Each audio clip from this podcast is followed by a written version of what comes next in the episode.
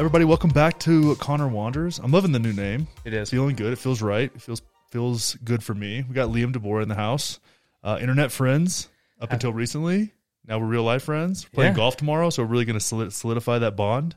Happy to be here, man. Yeah, it's uh, it is weird. It is weird and trippy being getting together with people that you've been talking to for over a year on social media, Yeah, and then being like, oh, okay, yeah. I've gotten Face. used to it over the years, but it's never. Especially when I was single and I would meet girls that were like from social media, you just never know. you never know what you're getting into, dude. It's a wild, Yeah, because weird thing. there is. I was gonna say there is like a face on social media. It's like it is. There is a wall, so it's like, are they the same person when that wall's down? Yeah, it's better than dating apps. Dating apps is just a wild. It's a it's a shit show. I Are you can't- on? Do you do you do you do uh, dating app right now? No, I have not been. I've not done a dating app for like over five years. I can't. I can't do it. I I hate it. I also know the like the brain psychology it does, and I'm just like, no, I don't want to turn it into like literally a game. I mean, I I did I got on Tinder when I lived in Dallas when it like first came out, and I was like, this is weird. But it was pretty basic back then. It was pretty straightforward. And then I wasn't on it again. I used Bumble. I liked Bumble. Bumble was felt cleaner to me. It was just like a little bit more. And I I I enjoyed. it. I've had a great time on it.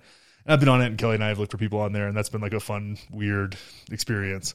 Uh, with varying results. But then I was like, oh, let's try Tinder again, just because like that's more of like a casual hookup, whatever thing.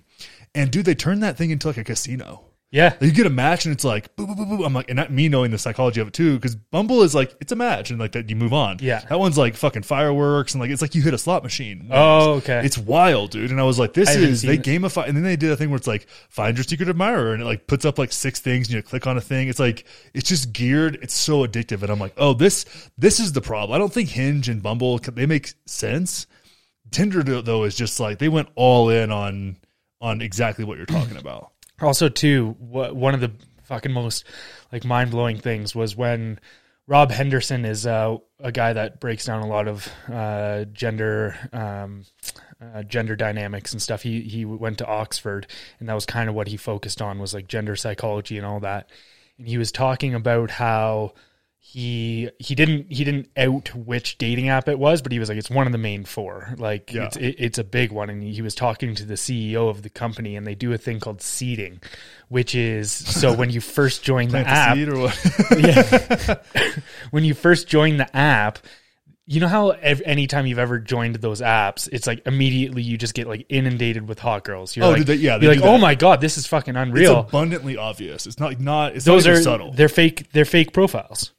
So like Oh. they they so the companies will put fake profiles out and then get you to hit with them off the hop and then get you to send it'll have like a few pre-programmed responses for like oh hey yeah i'm doing like, good stop. and then it just stops but it gets you on that mentality of like oh shit these are the types of girls and whatever i'm going to be meeting on here and then it just gets you into that mode where you're like okay now i'm chasing that it's you're chasing the dragon essentially Dude, that's wow. yeah I never thought. I mean, I knew that they would like put hot people first, first which makes I'm like, yeah, I get, I get what you're doing. You got a business here, Mm-hmm. um, but I didn't realize that's got to be that's got to be Tinder though. I just because here's the th- here's the reason I and maybe this is me being generous. Yeah. Bumble is I think 100 percent a female business. Mm-hmm. Like said, they're headquartered in Austin. okay I was like, God, I would love. To, I actually applied for a job there. okay cool um, when I was back after I left on it, I was like, oh, looking around, I was like, man, that'd be a cool gig because like I, I genuinely like really enjoyed that app. Like I, I felt it was very like responsible I, I, as far as those go. Like it's like it's like when you're talking about drugs. It's like Mm-hmm. yeah, they're all they can all be dangerous, but like, are you responsible with it or any kind of alcohol Yeah. or something like that? And I applied for a job there, but it was like it's a hundred. It's a I think it's a hundred percent female business. I maybe that's different now, and I don't even know what a woman is anymore. So it's like they probably got they probably mixed it up a little bit. But it was to me, I'm like I find it hard to believe that like they have a princ- they do have principles, you know, which is kind of why that chick that founded Bumble left. She was dating one of the Tinder guys. Oh, really? Yeah, Weird. and Okay. she was part of the, she was one of the founding partners. Why'd that- she leave? because of shit like that. Okay, it just got it just got of out of scummy. And I think the CEO was kind of a scumbag too. So it like makes the, the just the vibe of the business. Mm-hmm. And Bumble hasn't gone like all in on the like I said like Tinder has with the Yeah, and well, in two, the thing it doesn't matter what it is, and this is just in the dating world or a relationship world that this comes into play, but it happens across anything. Like I'll use restaurants for example. The more choices you have, the less likely you're going to be happy with the choice you Yes. make. So, like, if you have the choice between restaurant A and B, you're going to be pretty, like, as long as the meal isn't absolutely trash, you're going to feel pretty, pretty okay with the decision you made. You're going to be like, yeah, all right, cool. I enjoyed that meal. But if it was just even like not stellar, and but there was 20 choices you could have made you're like fuck there was a stellar choice in there and i missed it and it's like the same thing happens on dating so that's why yeah that's why i never really got into those because i was like oh fuck i can see how this will fuck with my brain Yeah, it can be slippery. When I was traveling a lot, it was really great because it's also how I met people. It's just Yeah. I'm very extroverted and like Yeah. and when you want to like it was like I made a lot of friends on Bumble. Like I still have friends this day that I met on Bumble. Mm-hmm. Yeah. Um. So it's like that was it, would- it would go, but I'm just that kind of person. Like it, it suited my personality really Yeah. well, and I can also understand how somebody would just absolutely hate it. yeah Like, i'm, I'm the exact you know, opposite too I, i'm like a hardcore introvert Yeah. so Oh, like That's how Kelly is too. She Yeah. never did that shit. Okay. Yeah. Yeah. So the idea of just getting on there and having as many conversations as possible is just like that's just like, When I was exhausting. I was podcasting for that at that time too. So a lot of that, stuff, even bad dates, were good content. Gotcha. And I also I enjoyed bad dates. I'm like, wow, that person like really didn't enjoy spending time with me. and I didn't really either, or maybe I did and they did. It's like you I learned a lot about myself. I kind of used it as almost like a personal development yeah. tool. No, you could for Yeah, sure. because you're there's so and that's what I tell people whenever I was coaching, especially women that were like wanting to find somebody. I'm Yeah. like, get on here and just like get used to initiating conversations and also get used to just people like bailing on you. It's like it's it's the world we're in now, it's just people are just gonna ghost you. It's like there's not really any social downside to that anymore. There's zero consequences for it. And it's not good, but it's the reality of the situation. And that's like taking that kind of pragmatic view, I think is really interesting. But like yeah, if you can learn if you can learn to be okay with rejection and also just the fact that not everyone has to like you. Yeah, That's And that's a have to- big You can't treat the people on the screen like people, and that's Yeah. it's fucked up. Yeah. it's fucked up. But like, you just have to approach it as like this is a person on a screen until I meet them in real life. Mm-hmm. And then if they ghost you after like meeting you, that's dickish. You know what I'm saying? But you have no obligation to this person. They have no obligation to you. Yeah. and they're going through the same thing as far as choices, like you were just speaking about. And that's something I've actually noticed a lot about. Like I grew up in a small town, nine thousand people, uh, Graham, Texas. Right, I was just there last weekend visiting my family for Easter and stuff, and I used to just resent the fuck out of that town because I'm not built for that. Like it's just not. It never was part of my. I, I thought I was, and then once I got out, I was like, oh wow, like I there's more I want to do with myself. But over time, I mean, I'm 36 now. You know, that was I left when I like really left when I was probably like 19. Um, and, like moved to Texas State. Was like 20. So it's like I was in Austin area. It was like it was it was, it was more. I enjoyed Austin even when I was a kid. Like I knew that place. I was going there when I was like five and six. Um, because my aunts would play like state have state tournaments there and stuff. So we'd go visit. And I always just liked the place. It seemed like a really fun. It was just a fun place, like Yeah. an amusement park for adults, which is also part of the problem. But when I got into that vibe, I was like, I want to try this out, you know. And it's it's interesting to kind of get outside, and I just have that kind of personality. But when I go back now, I totally get it, Yeah. dude. There's something about that simple life. There aren't that many choices, right? Mm-hmm. And and you get to you know what your day is in and out, and people are getting more and more attracted to that. Like I've talked to people. We've actually looked at, at buying land there. Uh, in that area, just because we like to hunt and stuff. My brother wants a wants to build a house, so we were like, "Oh, we'll just buy thirty acres, sell him two. You know, he he can help with the property and stuff.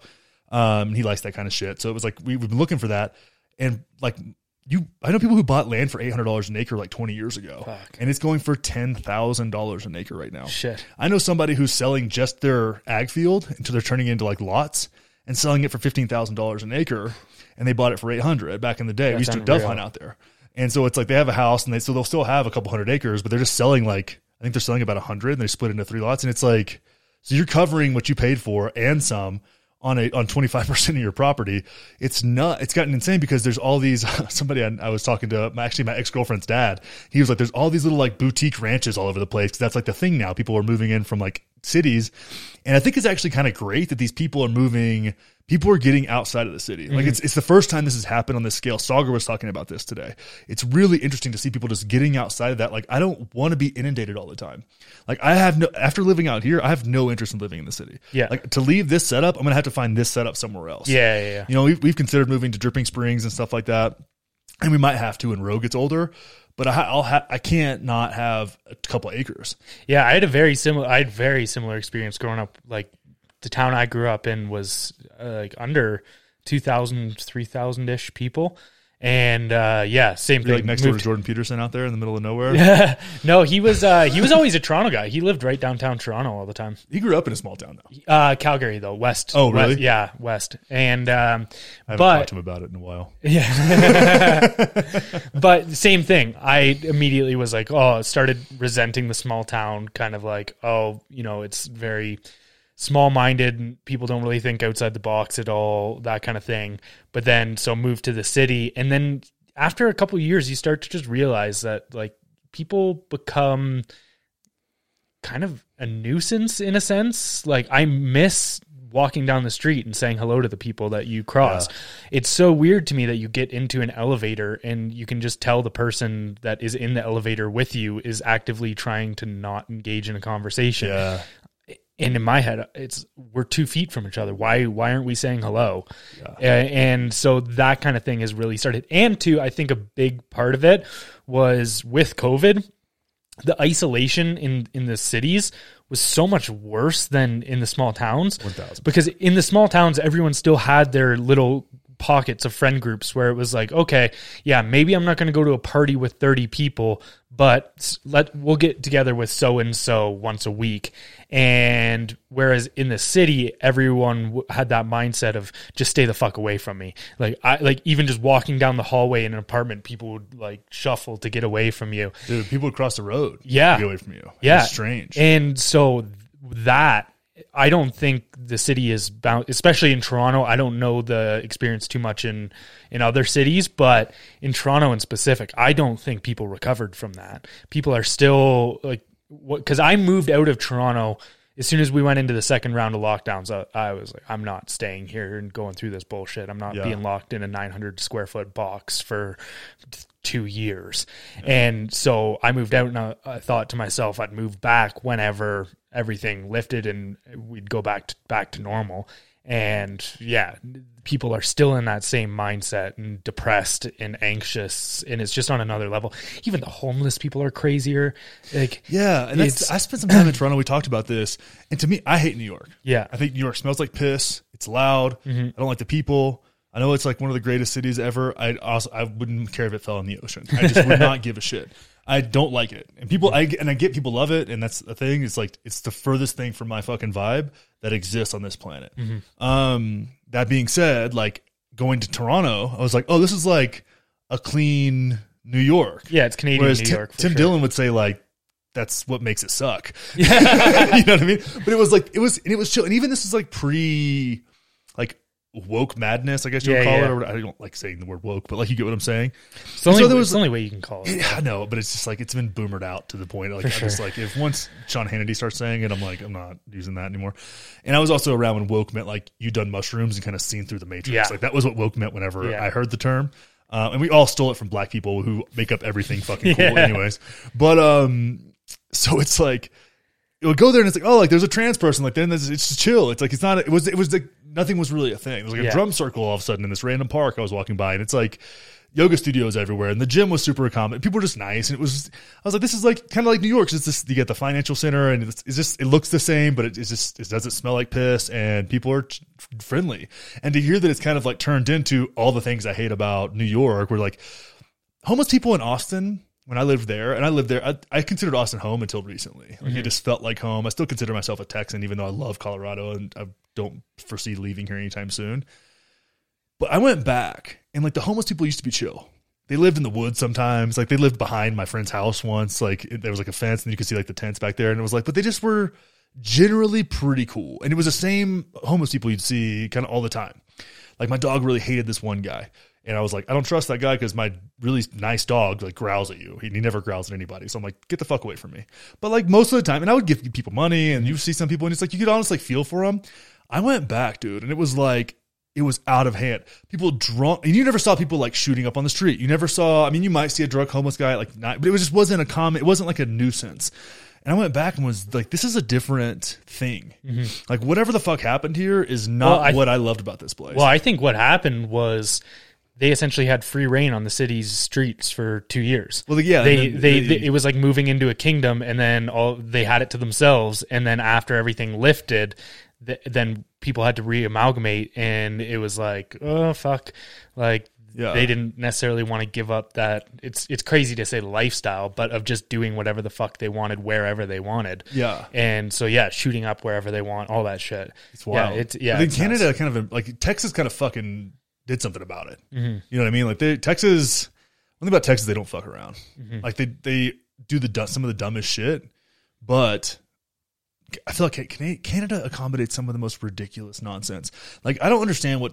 Like Trudeau, Trudeau and Gavin Newsom seem like the same person. They are. They're It's they're 100% exactly. the It's same. it's yeah. so weird. I'm like y'all are like the you know, they're like oligarchs kind of like Mm-hmm. the motherfucker has a vineyard you know what i mean like as far as gavin newsom like didn't abide by any of his own policies made exceptions for all of his rich friends and it's like i see trudeau and i'm like what is this guy even talking about when i see him talk i'm just like you're acting yeah. this isn't a real you're not a real person It's funny because you know people would be like, "Oh no, he's he's a politician. He's trying." It's like, no, he's genuinely a failed actor.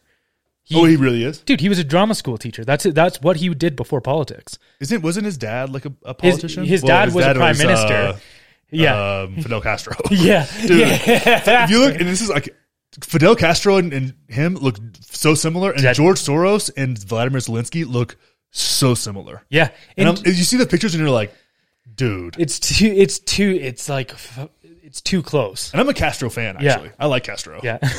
Anybody who you just trolls, like you just like him because he put up against the CIA. one thousand percent. And actually, like, I think that the United States did Cuba dirty. Yeah, yeah, yeah, for sure. I think that if we would, they, I, we pushed them into the Soviets' arms. Mm-hmm. We could, they, they, America was exploiting them straight up, the same way we do every South American country.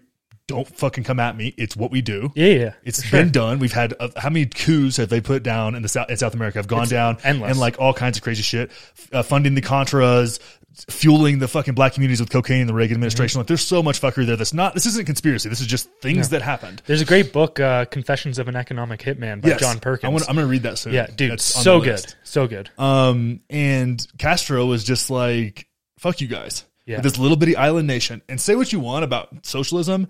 Socialism and libertarianism make the most sense in small, wealthy island nations. Mm-hmm. So if you have a resource-rich island nation, you can do well with socialism, especially if you have a diverse economy, right? So they were selling fruit, they had other things going on, whereas like Venezuela had oil and that was it. That was oil. They, they got rich fast.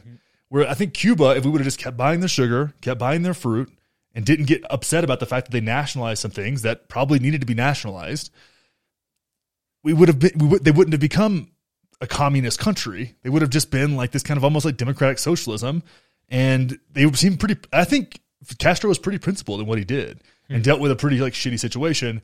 That being said, I don't make excuses, but like, but I was gonna say thing is- Castro's the pretty much the dictator I know the least about. Him and Pol Pot are like the two that I'm like ah, I'm not too well versed on, but I do know like Castro was fucking offing political opponents and shit. Well, yeah, like, yeah, yeah, for sure. crazy, and then, but who like we th- that was all happening at the same time that we offed our fucking president. Yeah, yeah, like the yeah, CIA, yeah, like, yeah. like we all, we there was a coup. Yeah. in the United States over shit like this. Yeah. so it's like you're going to criticize that guy at the same time when we had a, a crossfire in Dallas that killed JFK Mm-hmm. that was backed by the fucking failed director of the CIA, Allen Dulles. Like, and don't tell me that's not true. If you think No, that was a is, single sure. shooter, you're a fucking retard. Yeah, like you have you have a learning disability if you think that that one guy did that. If you can somebody, watch- if you're relatively familiar with firearms, you know exactly what gun he was shooting, what technology he had, what his skill level was, which wasn't very good, Yeah. and it just doesn't make any sense.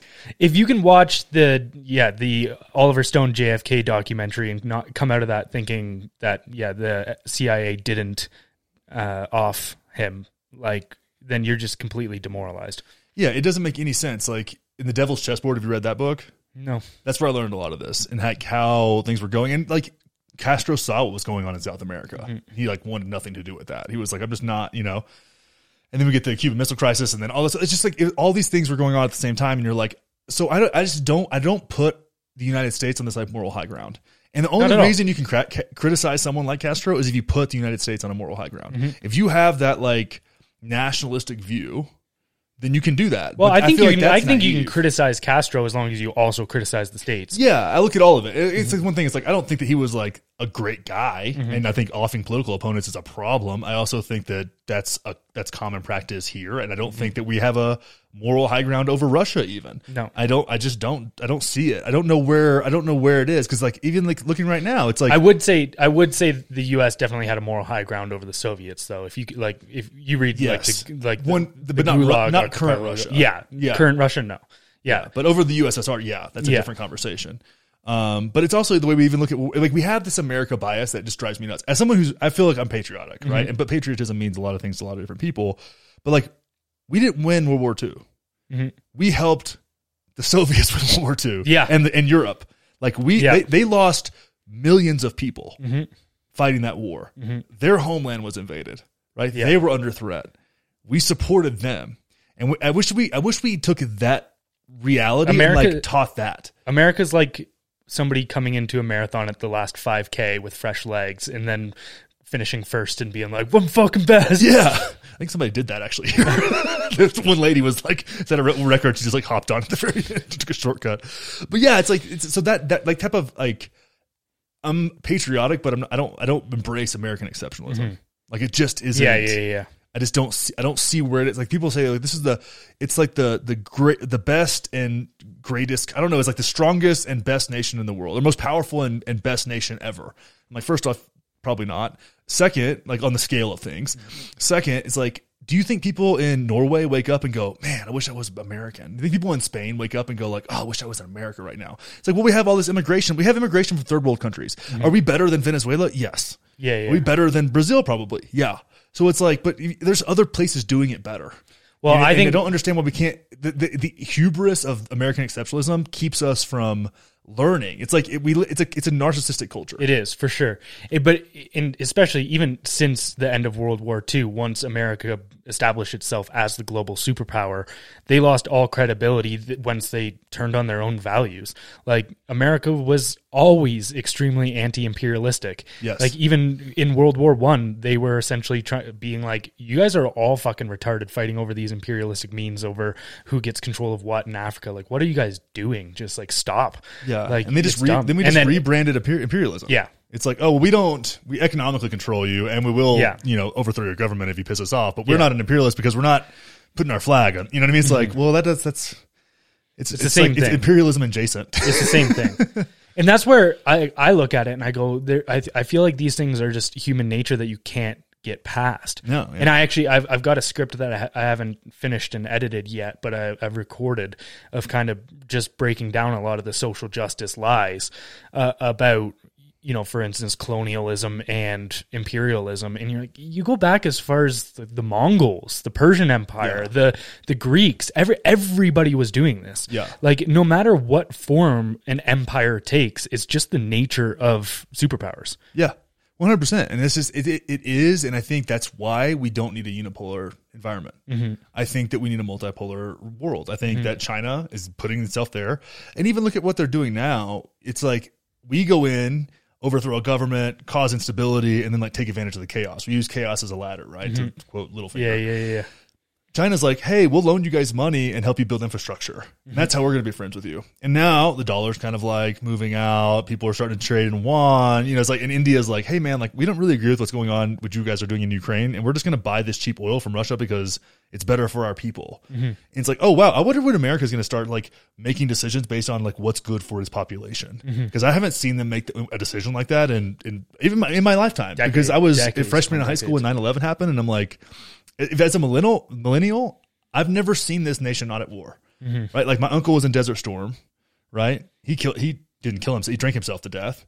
It's like he ran, a, he was the nicest, funniest dude ever. Ran a 50 cal out of the back of a Humvee and was never the same person again. Yeah, Of course, who could be? Yeah. right. He was, he wasn't built for that. yeah. And it's like you see that and you're like, man, what the fuck are we doing, dude?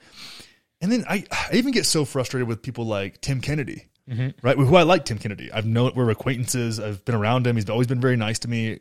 He's told me some crazy stories, and I'm like, that's odd. But like, do you? And you, we need people like that. Like those people are essential. And I'm going to go do sheepdog response and these things. But like, I'm like, I, you just don't have. I think it's impossible to do the things that you've done and be objective. Yeah. It's just not. I just don't see it as being a thing that is realistic. Yeah, because if you you want to justify the things that you have done, and that's where people drink themselves into a stupor. Like, have, have you ever read Sebastian Junger's Tribe? Tribes, yeah. Yeah, and it's it's really interesting when you learn that yeah, like the communities that are getting attacked, it actually really helps social cohesion. And even back in World War II, um, when the British uh, essentially started getting bombed and they needed all hands on deck, the mental uh, institutions essentially became empty, and like mental health pretty much skyrocketed. People were because they felt like they had a purpose, Yeah. something to do, and like, all right, yeah, I can lay my life on the line, but it's for a good cause. And then if you there's actually have you ever have you watched the uh, All Quiet on the Western Front? I started it. I need to. Fi- I haven't. So I want, it's one of those shows where I want to sit down and like really because it's also not in English, so I have Yeah. to like really pay attention. And I just wasn't there. I was like, started Yeah. at like 10, 10 p.m. Like I, didn't- I just needed like a Sunday afternoon by myself. Yeah. But Um, it, it was so good because you can see in the in the first thirty minutes it shows this whole process of all the young kids being prop, propagandized and being riled up, thinking like, "All right, we're doing this for our nation, we're on the thing," and then you see instantly as soon as they get to the front lines and see what is actually happening and what's actually going on, you can just see the f- switch flick in their head. They're thinking, "This is not." What I signed up for Yeah. this is not what I thought was going to happen, and even No. even the reasons for and you know to go to something like Iraq. If you go to Iraq and you think it's this big thing, we're protecting the world from the uh, bad, the worst guys in the world getting WMDs, and then you kill people, and you figure out that five years later that was all for nothing Yeah. Then you're like, holy fuck, what's my moral justification for doing this now? Am I a terrible fucking person? Yeah. And that, yeah, like that will fuck with your head. Oh, Oh, one thousand percent. Because you you you have operated under. You've been propagandized Mm-hmm. into doing the like uh, inhuman things. Yeah. You know, and it's different. Like I even look at it differently. Like I look at Genghis Khan Mm-hmm. different than Hitler, right? Even though Genghis Khan objectively did worse things. Yeah. Um, but his moral, his his justification was, and Dan Carlin has a great, great series of podcasts. I think it's like forty out. yeah. It's so good about the steppe nomads and the origin of all that. But like that was the game that was being played at that time, right? Like Mm. that's just what people. That was con. It was conquest, and he was just the best at it. He even told the Pope that. I don't, the whole line is so Oh, funny. really? So the Pope sent him a letter being like, "This is this is a, an abomination. What you're doing is like against you know the teachings of God." And he's like, he told the Pope, he was like, "If God's not on my side." Uh, or he goes, God's got to be on my side because I'm doing pretty well. it was like pretty much what he said. He's like, that's so fuck off. crazy. And I'm like, that's hilarious. But it's like the way they went about it, it was just like they killed millions of people with swords, dude. Mm-hmm. And they would just do a siege and like they just had so many. It was just and people just line up to die. Dude, the craziest It's one that I heard was uh, after they took a city and like started burning everything, they would stack bodies and then place a table on top of it, Yes. and that's where they would eat. They would do that with the uh, with the um, the higher class folks. Fuck. And they would eat dinner on. They would just party on them until they died. That's insane. But they would take the, some of the intellectuals. But if you just if you said that you were if you were like part of their military or part of the guard and Mm-hmm. you wanted to join their side, they would kill you immediately. yeah, It was It's so crazy because yeah, you're a traitor. Yeah, exactly. And I was like, what if you just didn't have it? You're like, hey man, I'm just trying to like make a living here and stay alive. Like I'm not. Well, fucking Operation Paperclip. Yeah. It's the same thing. Like we fucking Yeah. you know, yeah, Wernher von Braun, NASA scientist, or Yeah. sorry, NASA head of NASA. Like yeah, Nazi, So he Nazi had that big scientist. scar on his face. His- Yeah. Yeah. Um. To speak on that though, like, have you seen the show Fury, the movie Fury? Yeah, yeah. That that opened my eyes too, and they like, like Shia LaBeouf, um, Brad Pitt. Like, Yeah. He's just so good. Like Yeah. Inglourious Basterds is one of my favorite movies too, but it's such a like dramatized. Like it, that actually seemed like real, and the scene that really like stuck out to me because I've always had this kind of thought experiment of like. Not all Nazis are bad people. Mm-hmm. Like just that, just that by itself, it, that triggers people, right? It like Yeah. puts you on your heels. Just like not everybody in the Taliban, like people, these people are desperate people. You know what I mean? And not all American soldiers are good people, right? Yeah, well, Especially in, in fucking What's, Vietnam. What's the saying? It's like one man's terrorist to, terrorist is another man's freedom fighter. Exactly. Yeah. But that scene at the end, spoilers, um, where the young kid that was in the tank hides underneath it, Mm-hmm. right? And the Nazis are marching by. And that other kid who's like his age looks under the tank and sees him, and they lock eyes. And he just stands up and walks away. Yeah. I was like, these are children, they're kids, they're 17, 18 years old. Like they're putting in a possible situation. And a lot of those Nazi soldiers didn't even know concentration camps existed. right? Well, too, have you ever read uh, Ordinary Men by Christopher Browning? no. Oh fuck, that'll shatter. That's don't a need to drop all these book titles in the in the show. yeah, notes. I'll, uh, I'll I'll give you I'll give you all of them. But dude, there it that was the most. It's a hard read. It's heavy as fuck because what they did is. So most people are like, oh, the people that were running the concentration camps, rounding up all the Jews, all of this, they were these bloodthirsty monsters. And yes, there was a lot of those. But also, what happened was as soon as the war started kicking off, they gave people, conscription age men, the opportunity, the choice. They said, okay, you can either become regional police, essentially become part of a police battalion. like the or- Gestapo. is that who that was? Or no, that was like the secret police. Okay, okay. But you can just essentially become just like ordinary policemen, but in these areas that we go and take over. Like as the front lines push, you'll come in behind and you'll be the just like, like, like, the like and middle, order. middle management, basically, Yeah. of, of the police. Yeah, so it was either that, so you can either go front on the uh, fight on the front lines, or you can become a just a cop essentially. Yeah. and so a lot of dudes were just like, yeah, well, I don't want to go to war, so I'll take this cop job. But those were the guys that were in charge of rounding up the Jews after they came through there. the fine print. So yeah, so they didn't know this going into it, and like, so you know, it wasn't like they were like, "Oh yeah, fuck me, I want to go get me some Jews." A lot of them were trying to avoid conflict, and then it slowly ramped up and ramped up. Like at first, yeah, it was just putting them into a ghetto, and then it was okay. Now you're putting them on trains. All right, now you're gassing them. It was like a domino. It was a step by step. And this book is an analysis of journalings of those police battalion members. Oh, so wow. you're literally reading word for word what these guys were going through, and it is fucking tough.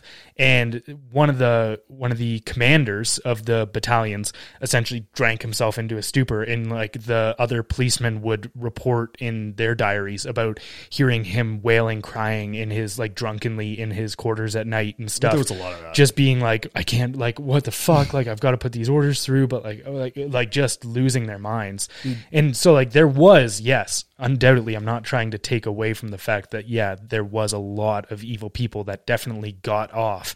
And like all like you know you even said this like there's a certain amount of people that are sociopaths in society Yeah, those some- people thrived in those moments there's- they there's were like this, fuck uh, yes This show on Amazon I watched a season of called The Hunters, and they like Right. talk about like how they would make them play human chess, but they Yeah. would kill each other. Like that shit really happened. Yeah, yeah, not, yeah. We're not sure. I'm not. I have zero intention of sugarcoating what Yeah. Nazis did. Like Yeah. this is not about that. yeah But when, I've noticed this about myself, particularly since leaving Christianity and getting into different types of belief systems. Mm-hmm. Right, like there's there's in so many different belief systems that are less dogmatic.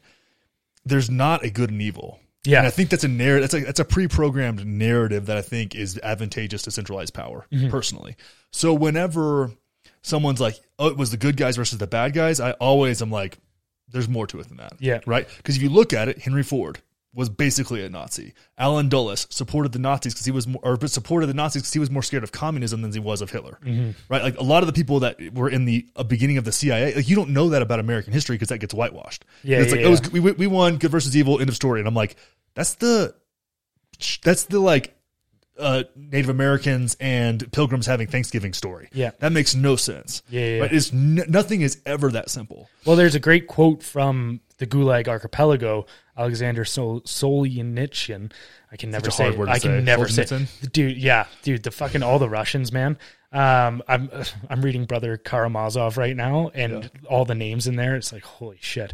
But um, he he says in that book, he says the the line of good and evil is divided between every human heart. Yes, Like it's not in these groups. It's not this group good, this group bad. It's every single human has the capacity for good and evil. Yeah, and that's really why I. That's I mean to s- bring this into like religion and belief Mm. systems. It's like that's why I drifted. I just couldn't like God is good, devil is bad. It's like that. Just the whole thing was like when you look at people like Zeus, Odin, Thor, Loki, like these different people that were part of these myths that didn't really get the respect they deserved, in my opinion. Like they're all kind of like all the things. Yeah. Like, we all have a little bit of like Yeah, some yeah, people yeah. are more Loki, some people are more Thor, some people you know, it's like you have this kind of like Norse mythology, Greek mythology, and some of the Egyptian stuff gets kind of interesting and their gods.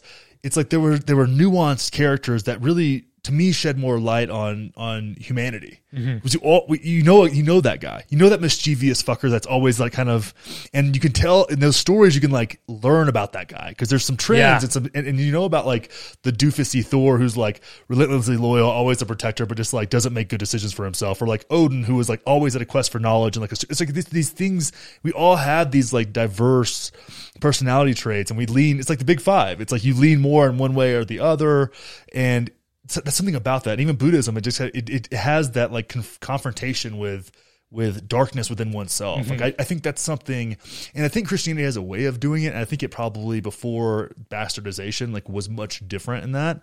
And i've come around i understand that people get a lot of value out of that and i respect that. Like my mom gets a lot out of it.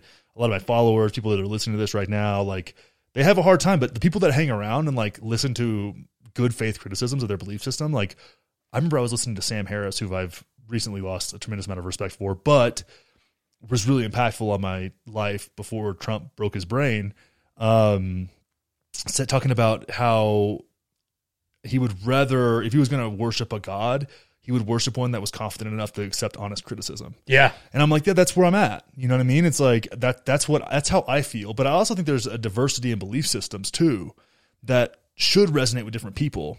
And I brought this up on the podcast talking about this thing, and I was like, if we had more variety in the mainstream belief systems that are prevalent in this country, you would not have the same drop off in religion. Or, but this, I, I don't like because Buddhism isn't technically a religion; it's a it's a system, it's a belief system. Yeah.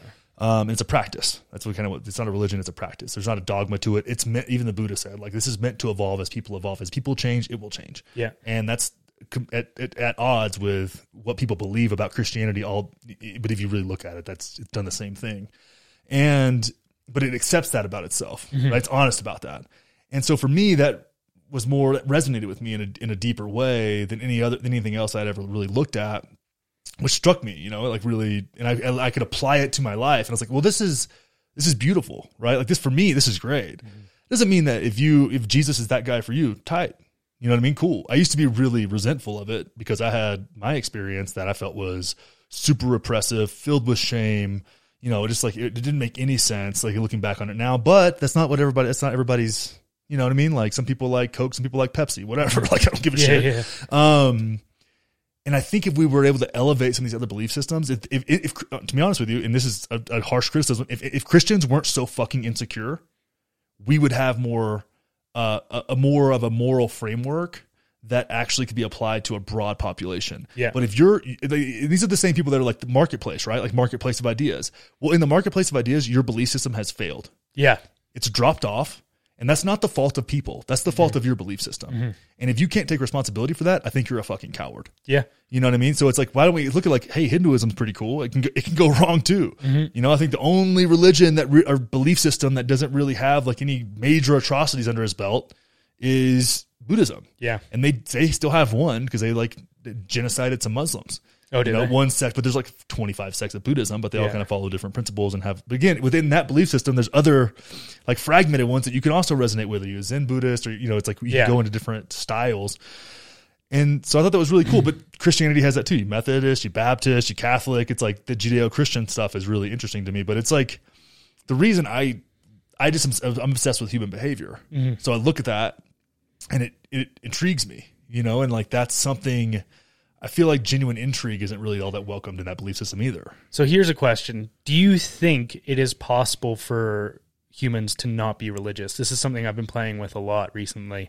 Is I think it's almost a built-in psychological hardwiring to because you know the the the opposite of it is nihilism, which always leads to depression and destruction, Yeah. resentment. But you have to have some sort of faith in the world, and if you don't, I feel like that just manifests itself in weird ways because you know I I've, I really have been playing with this about how social justice. You know, I, I joke about wokeism being a cult, but It's very much it has it has all the all lay- the hallmarks of a religion. if you lay it out, gender ideology is the soul. It's this thing that lives outside of the body. It's it's yeah, it's the, it's in and of itself. And then you've got the um the forecasts of an apocal- apocalypse, which is climate change.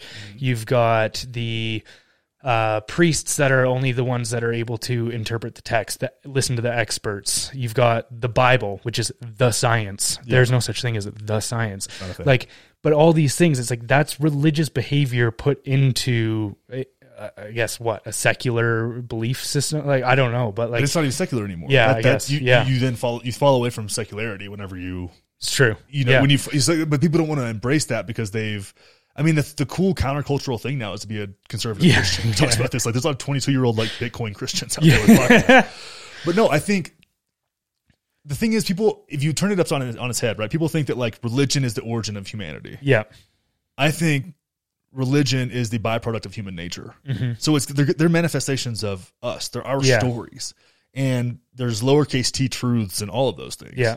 And where I think that it it matters most if you like draw all like the, the major religions that have existed and like where do they overlap. There's your truths, Yeah. right? If you want to say like capital T Yeah. truths, Yeah. Yeah. right? So I think that that's like we are we're a narrative species. You know, it's like we need those. I think we really need them. Can we Mm-hmm. Live without them? Like And two, it's always it's always going to be something, man. and two, you know, we were talking about this last night as well about ancient civilizations falling off, uh, great, uh, great catastrophes wiping out humanity, whether it be flood. Like, I mean, that's one of the overlapping ones, right? Every single religion talks about a great flood, and if humanity gets wiped out to the point that civilization is gone. How do you convey the wisdom of your civilization? Like, let's say, generation generationally, you tell stories Yeah. because you can't like your equations aren't going to last for centuries even upon written centuries. language doesn't make like even like when you start trying to like dissect Egyptian writings, like you don't Yeah. know what the fuck they were trying to say. You can get a decent idea, I think, a decent framework, but there's always stuff you're gonna miss, and the nuances of language, like Yeah, and even I, I always I always use the example because I like, try to take those like those concepts and shrink them down. yeah, The Constitution in a hundred years will seem very similar to a foreign language. yeah, You know what I'm saying? Like they didn't know what yeet meant. Mm-hmm. Yeah, you know what yeah, It's like it's like so it's it's different. Like you look at that thing and it's like y language changes. So it's like even the written stories are lost. Mm-hmm. yeah. You know, and the context is misunderstood. And so yeah, there's like how do you? But I you ha- think- it has to be like there has to be like some kind of like again like resonance with it. It Yeah. has to be something that like really that you can break down. Because I do think that it does get like some of those stories and principles that are told in, in through religion. For instance, like the Matthew principle for those who have everything, more shall be given, and for those who have nothing, everything shall be taken. Essentially, Mm-hmm. it's like if you break that down, you know, this is something Peterson talks about as the Pareto principle. Yeah. that's essentially the same thing as the Matthew principle, Yeah. which the Pareto principle is a mathematical equation, but if you think about it, it's, it's kind of like gravity in a sense.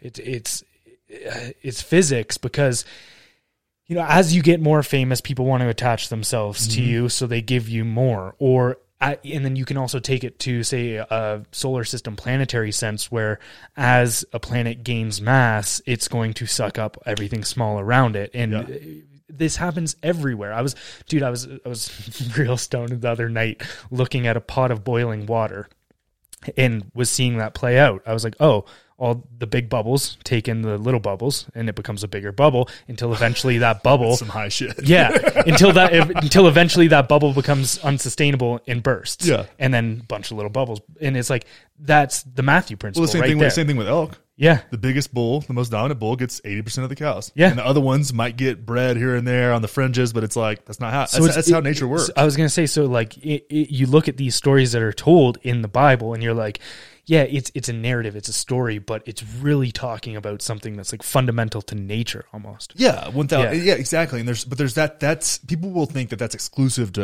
the Chris- Bible. yeah. and it's like, well, that was actually that. Was, that's that's a story. Like a lot of this biblical stories are stories borrowed from other things. Yeah, you know, and you get. I actually had a really, really profound experience with my mom. Like we had a really rough relationship for a long time, and actually psychedelics like got me to like chill the fuck out because I would try to like convince her that her religion was stupid, and I'm like, why are you trying to take this thing away from this woman? yeah, Like to her, it's real. yeah, yeah, yeah. Cool. To her, it's real. Yeah. She credits it for the lot of positive changes in her life. Great. So. We, but I made a deal with her. I went to church with her. I hate her preacher. I, I see darkness in him, and this is like a very like very hip. And I like feel it on him. I'm Mm. Yeah, like, yeah. I don't think he likes me very much either. So my mom talks to him about me and like knows where I'm at with shit. Um, but I went anyways. I went. I was like, I'll go to church with you. It was like on a holiday. It's years ago, I was like, I'll go to you, but go with you, but you're going to listen to this podcast. We had an hour long drive after church to go to a family function. And I was like, you're going to listen to the, a secular Buddhism podcast with me, with this podcast I called Least Listen to. And the funny thing was, right, like the message of the sermon and the message of that podcast, it just happened to be released like around the same time. Like we're the same. The difference was at the end of the sermon, it was, and if you don't take Jesus Christ as your Lord and Savior, none of this matters, basically.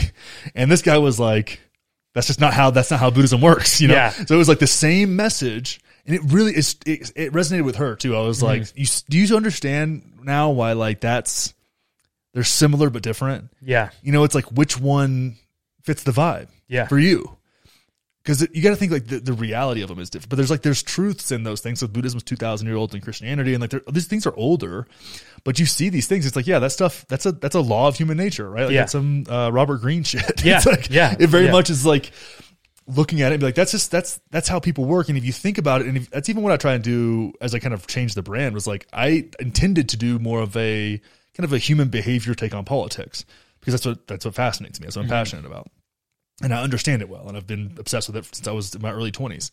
But I got away from it like just I was just so bitter and resentful, which is was honestly justified. And that's where I was getting with it too. And that's where I fucking started, yeah, feeling my mental health decline. I started, yeah, gaining weight. That's when that's when I gained weight was when I was talking about current events all the time. I was mad about everything, dude. yeah, and it was just like, holy fuck, I need to stop paying attention to this shit. Especially having a kid, like that Yeah. changed it for me too. I was like, oh, even it was getting close, and I'm like, I do not want to be this type of person around my daughter. Like I just Mm-hmm. Have, or my kid. I didn't know Yeah. a daughter at the time, but yeah, dude, I was I wanted to get into that with you because like I feel so much better. Like I can do. Sure. Here's one thing too, I can like make a few notes and come out here and knock out a podcast. yeah, do a premium show, do whatever. Patreon's like growing. My audience has grown by like I used to grow like a thousand thousand followers a month, which it doesn't matter, but it does because that's like your business.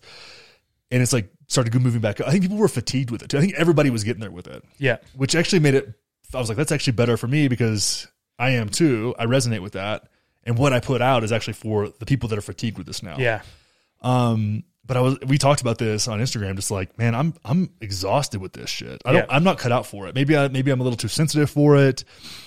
I think a lot of political commentators, like if you look at them, right, like Kyle Kulinski, Tim Pool, even Saagar to an extent, like these guys, these dudes that are doing this, uh, Hasan Piker, Ben Shapiro. I don't think I'd want to go have hang out with any of those guys. The one exception is Russell Brand. yeah. Russell, dude, Russell Brand is the shit. Russell Brand is the tits. He's the only guy I can look up to now. Yeah, Like all of my like idols have burned. Yeah. As far as people I used to look up to, Sam Harris, JP Sears, like these guys who I thought like I really had respect for.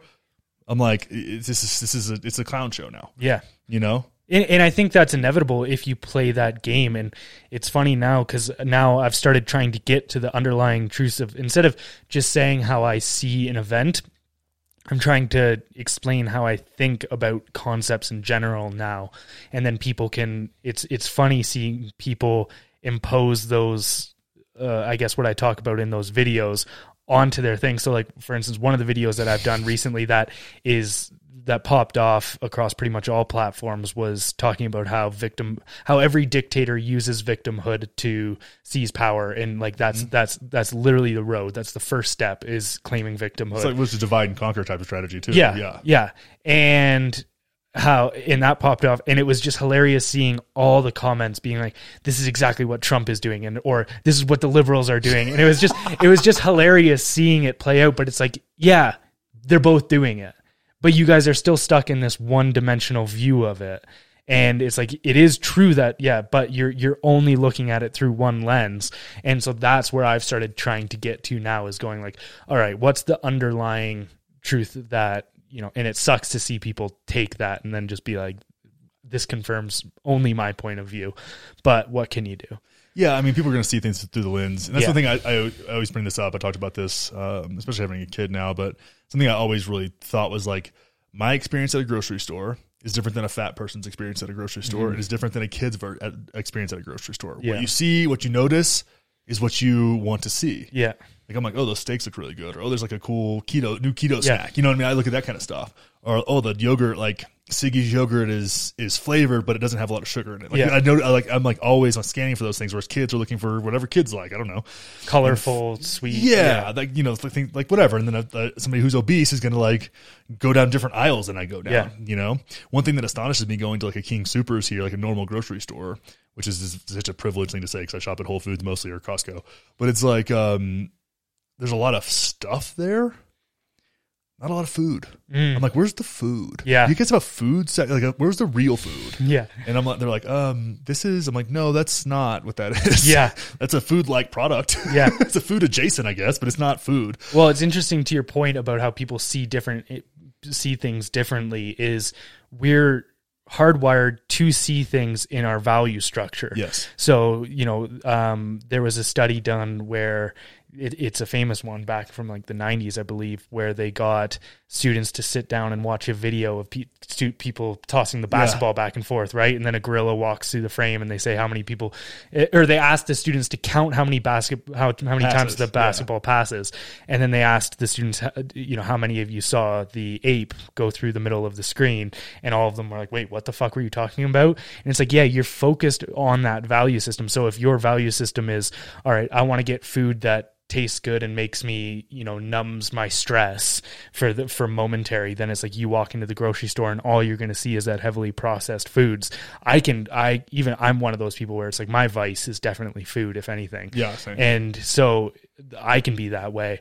But yeah, it it's you see the world through that lens and that taints everything for sure. Yeah, and it's and it's funny seeing it play out on social media because you have I have such a wide we both have a very wide variety on the political spectrum Yeah. of different people. Yeah. So like I put up a thing, you know, and it's like this guy's like, yeah, you just got to love God, and I'm like, I didn't say that at all. He goes, Yeah. love God and don't be a little bitch. I was like, that's not what I was saying, but like Yeah. that's what you think I'm saying, I guess. I don't know, like that's weird, but okay. You're going to hear what you want to hear. Yeah, and it's it's interesting to and people with that's never been more prevalent than with like Trump and Biden, in my Mm-hmm. opinion. Like you could say like um, Obama, even Bush to an extent, could like Bush had 9-11, which he probably did, and then he could like justify all of his bullshit. And Obama was just such a, a fantastic orator and could like articulate Yeah. himself in just a beautiful way, and like you, it was charismatic. Yeah. Then you had Trump, who's like.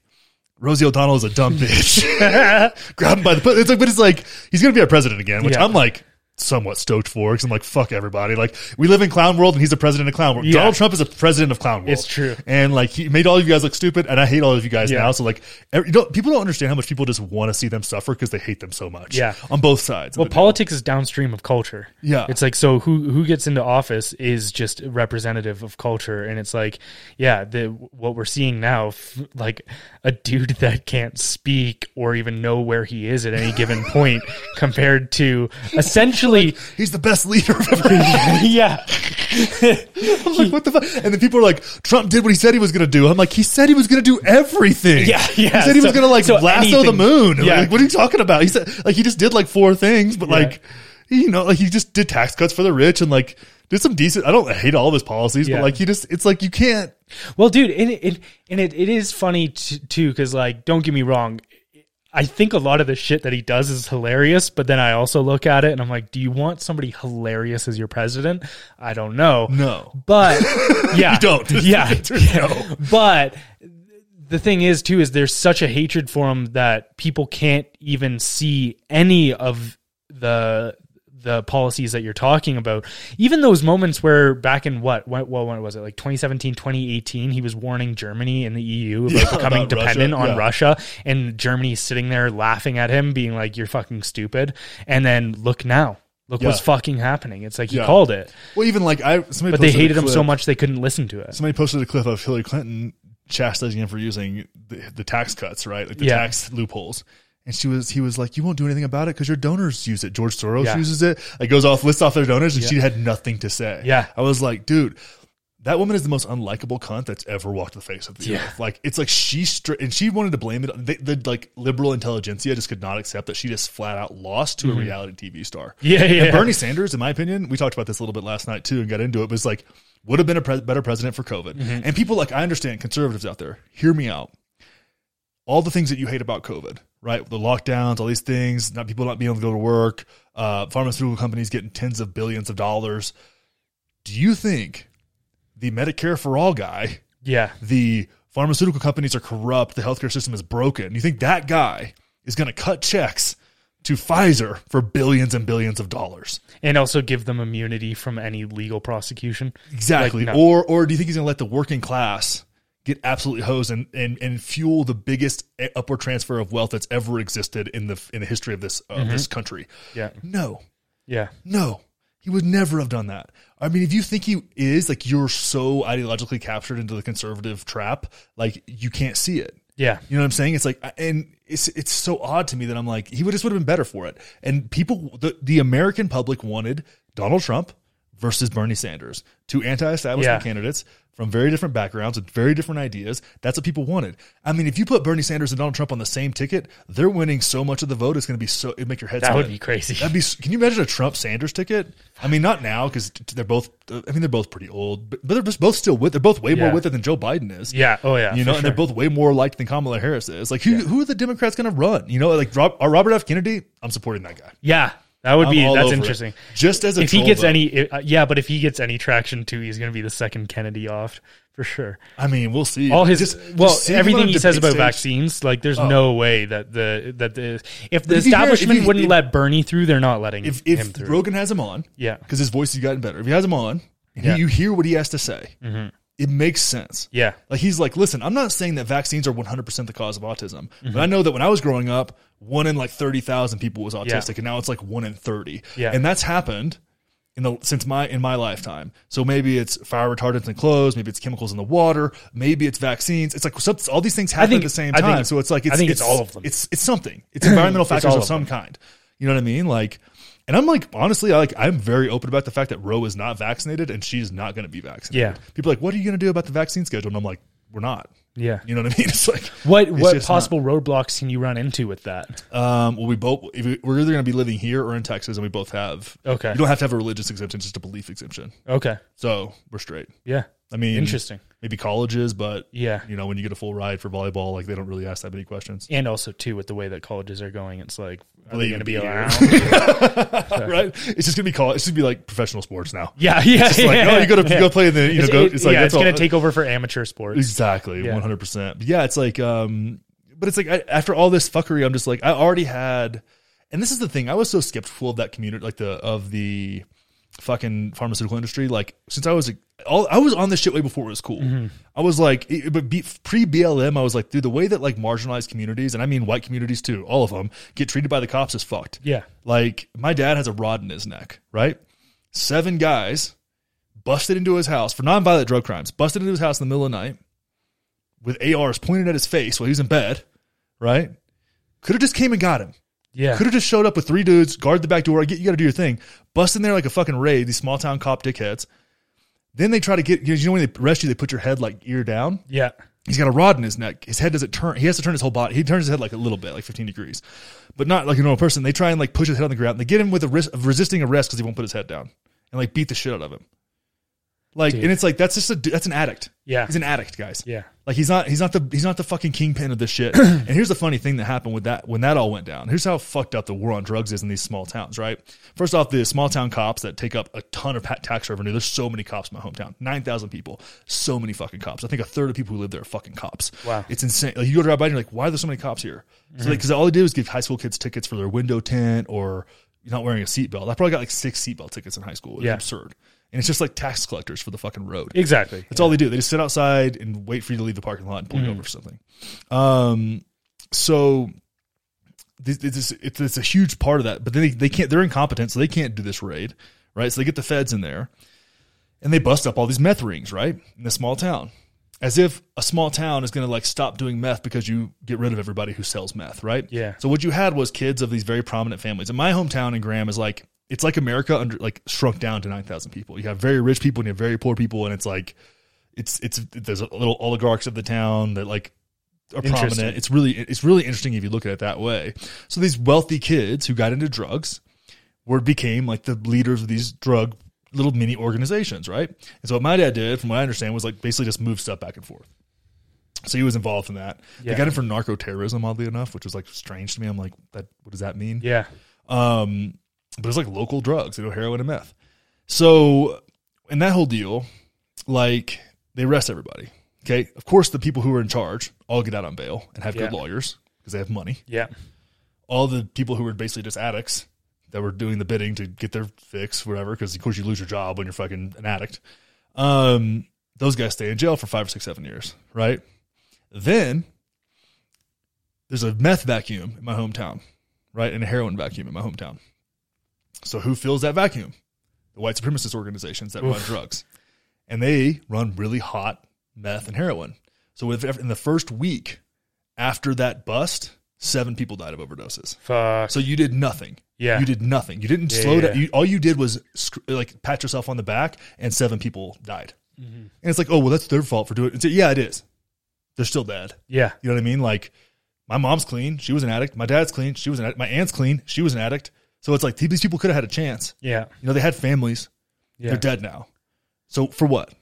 What did you do? You did not. You did not a fucking thing. Our tax money paid for you to do not a fucking thing. Yeah. And it did like that. So when I look at it, people are like, you know, they want to make it about race, and I'm like, my dad's a white guy. Mhm. You know what I mean? The people that I know and that they like they were poor, but white.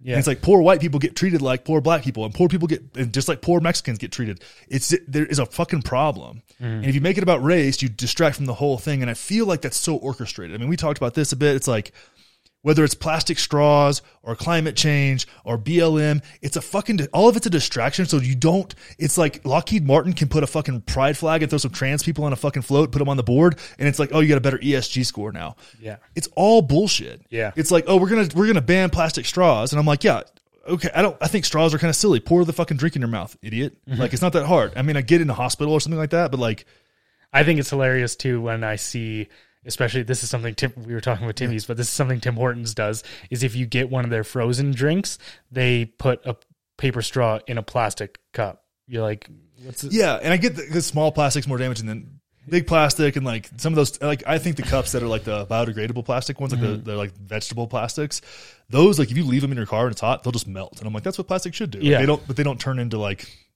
microplastics. Apparently, I don't know. Maybe they do. Maybe they're worse for the environment. Who Yeah. fucking knows? But like, there's so many of these things that are just a distraction to keep us from addressing. It's like it's like it's just, you talk about climate change all the time, and there's Yeah. a climate we talked about like that's the that's the the that's their apocalypse, right? It's Mm-hmm. the climate situation that was supposed to have happened three times by now. Yeah. and.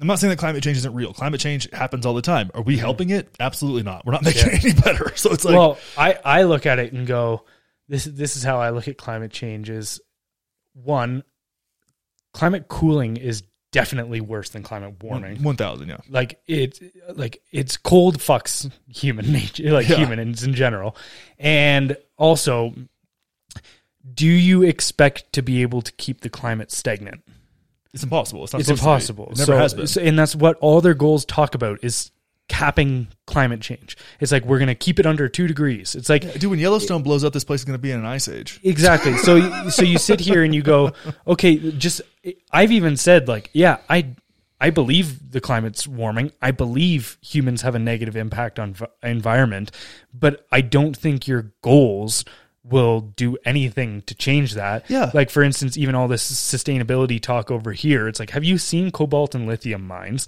for for like, you know, talking about an electric car? It takes like 10 years for an electric car to become car- carbon neutral. Yeah. And how And many many people keep and cars how for 10 years? and especially especially the people that can afford those cars. You know who keeps cars for ten years? Cubans. Yeah, That's true. Yeah, they got some wicked cars down there. They do have some Yeah. beautiful cars. So the back when America made good cars in the, in and the then 50s. and then also you know they they stop all the the um, natural gas and oil production here and it's like we're not consuming any less of it Yes. so all you're doing is exporting your carbon footprint to countries that have worse environmental regulations than we do Right. so it, it's literally just an out of sight out of mind thing like you were saying 1000%. it's, It's- it's, it's focus on this little Yeah. thing and, and just don't look at this Yeah, like that's something about oil and gas here is it's highly regulated. I grew up in the oil and gas industry, and the railroad commission would fuck your ass all the time for Mm-hmm. Yeah. dumb shit, and it just like you had to get around them. There's a whole thing. It's like they're on top of it. Think That's Mm-hmm. happening in in the South America. No, yeah you know what I mean? Like there's unlicensed gas mines or uh, uh, oil refineries. Yeah. that people do. Like I watched it on uh, Trafficked with Mariana Van Zeller, I believe her name is. It's No, great. She's seen been on Rogan a couple times. Really cool show on Nat Geo. But um, watch it on Hulu. But she's uh, she's a, a real investigative journalist, and she's been doing this for a long time. She got famous for the uh, the opioid highway in Oh, okay. Florida, like when they do the pain clinics and stuff. That was her first big thing. She did that when she was like out of col- right out of college. Crazy. She like uh, applied for this like um basically like this like scholarship to do a documentary series, and Okay. that was what it was about. And it was very well done, really well done. And she's so good. She talks about all kinds of shit, but like these illegal gas refineries are how a lot of the kind of uh terrorist organizations and like the you know these like gangs essentially get their fuel to run drugs and and so they, they'll they'll steal gas from ConocoPhillips or whoever's down there drilling. They'll siphon off the pipeline refine it themselves and it's just like the you see where it's just oil everywhere it's gross Wow. and they're running those and they'll take that gas put it in plastic bags and then deliver it to the people who are running cocaine from south america so it's like it's like they, they create these little ecosystems but it's Yeah. like it's just it's like that's just so you prefer that over drilling wherever now when it comes to like drilling in like a salmon hatchery i'm like no Yeah. you know what I mean? yeah, and it's yeah. like you got like, and there's people like, well, it's a pipeline. Pipelines always leak. Casing, pre- casing. If you don't know what casing is, you don't deserve to have an opinion on this. Casing always leaks. All of it always leaks. It leaks. Mm-hmm. It's what it does. It's corrosive. It's just how it goes. It, that's I, I've been around this shit my whole fucking life since I was five years old. Mm. Like I was opening gates for my granddad for three dollars an hour when I was five years. No shit. like that was what I was doing. You know, I had to remember the gate combinations. I'd get out and open the gate because you know it's just that was my job. And um, so I mean, I used to hunt deer off of a pumping unit. I would sit on a pumping Wow. unit with a rifle. Uh, I was always too scared to shoot it off of there, but I, I tried. Yeah. Um, so it's like that's just I know this shit. I've been well, around into it. in, and people don't. But people want to hear, and even that like Keystone XL pipeline, yeah. trash, stupid. Nobody Break in the oil. and- that down because I've I've I've never heard I've heard bad takes on both sides. I've I have Okay. heard, I've hardly heard a good take about it. So it. one, it created fifty jobs, five Yeah. zero. Yeah. Created like a few thousand, I think four or five thousand temporary jobs, contractor jobs. Yeah. I mean, a lot of those gas pipeline guys work for either they work for a big company's always building them, or they contract out. Okay. which is cool. Like those guys have an important job, and that they're blue collar workers, and I'm a blue collar dude, and I appreciate and respect those guys forever. Um, that being said, Barnett Shale, like from Texas Panhandle and those kind of like those thirty thousand foot wells that are horizontal stuff from the from the Gulf, um, stuff from Alaska, deep wells that's higher quality oil. And what people don't understand is like the, all oil isn't all crude isn't crude all the Yeah. same, right? You want you like yeah, sweet crude. You got different kinds of crude that do different kind of things. You've got a certain amount of gas that's also coming up. So when you when you drill a well, you've got your uh, your like your pipe like usually what we were doing was like two and seven eighths. We had five thousand foot wells, and you have casing on the outside of that. Gas comes up that it goes a different route because when you were doing all that in there, you're like also getting natural gas. Yeah. and that goes through a different system. Okay. And we had a what's called a fifteen percent cut, usually seven to fifteen percent, which is a really good cut because what you're thinking about is that all that comes out of the ground isn't all oil, Yeah. right? It's when it was seventy five percent salt water Okay. right? Or yeah, 75, 75 to 85% salt water. Yeah. So you have to put all that salt water back in the ground. So you have injection wells. Like people don't understand all these like nuances, right? So, but the Barnett shale oil, like these things, these things that are deep, these 30,000 foot wells, they're doing, they're crushing it. They're drilling horizontal wells. So they're going in the ground and like turning out and Crazy. then they'll frack that. So it breaks open the, all the like formations of the rock and they get more oil and gas that way Okay. and it's better quality oil and gas. So our domestic oil is fantastic. Mm-hmm. The Alaskan oil, fantastic. Even Canadian oil can be fantastic, but that tar sands oil was that was going to be put sands, through the XL pipeline is mostly used for making plastics. Yeah. So that was good for a handful of people. It was good for Canada. Yeah. It was good for the refineries, and it was good for China.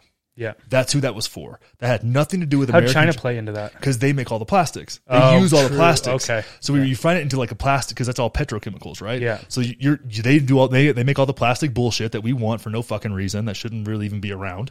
Like we have low quality trash, right? We don't live in the 50s anymore. Yeah. So like that that project, I'm not opposed to pipelines on, on principle, but that project was fucking useless. It was Yeah. costing us money. Right, and did, it did create temporary jobs, but we've seen how the chase of temporary gain has caused us more problems, and it just wasn't. It was good for the donors to the Republicans. That's why they always talk about it. And Ted Cruz doesn't know this shit. I could sit I could talk Ted Cruz into the fucking ground about the oil and gas industry, and he's a fucking senator from Texas. Yeah. like he doesn't know shit. That guy has never worked a day in his life. Go t- look at that guy's hands. He's got little bitch hands. Mm-hmm. You ever see him talk? It's like it's like worse than Trump's little bitch hands. I try not to. It's the worst. And I'm like, this guy doesn't know. He, I'd probably be like, hey, Ted, hey, Ted Cruz, what is a pumper? What does a pumper do? What's a what's a uh, what is what is what does a roughneck actually do? Do you know? or do you just pander to them? Yeah. and he he wouldn't know. I guarantee he wouldn't know. Yeah. He doesn't know shit.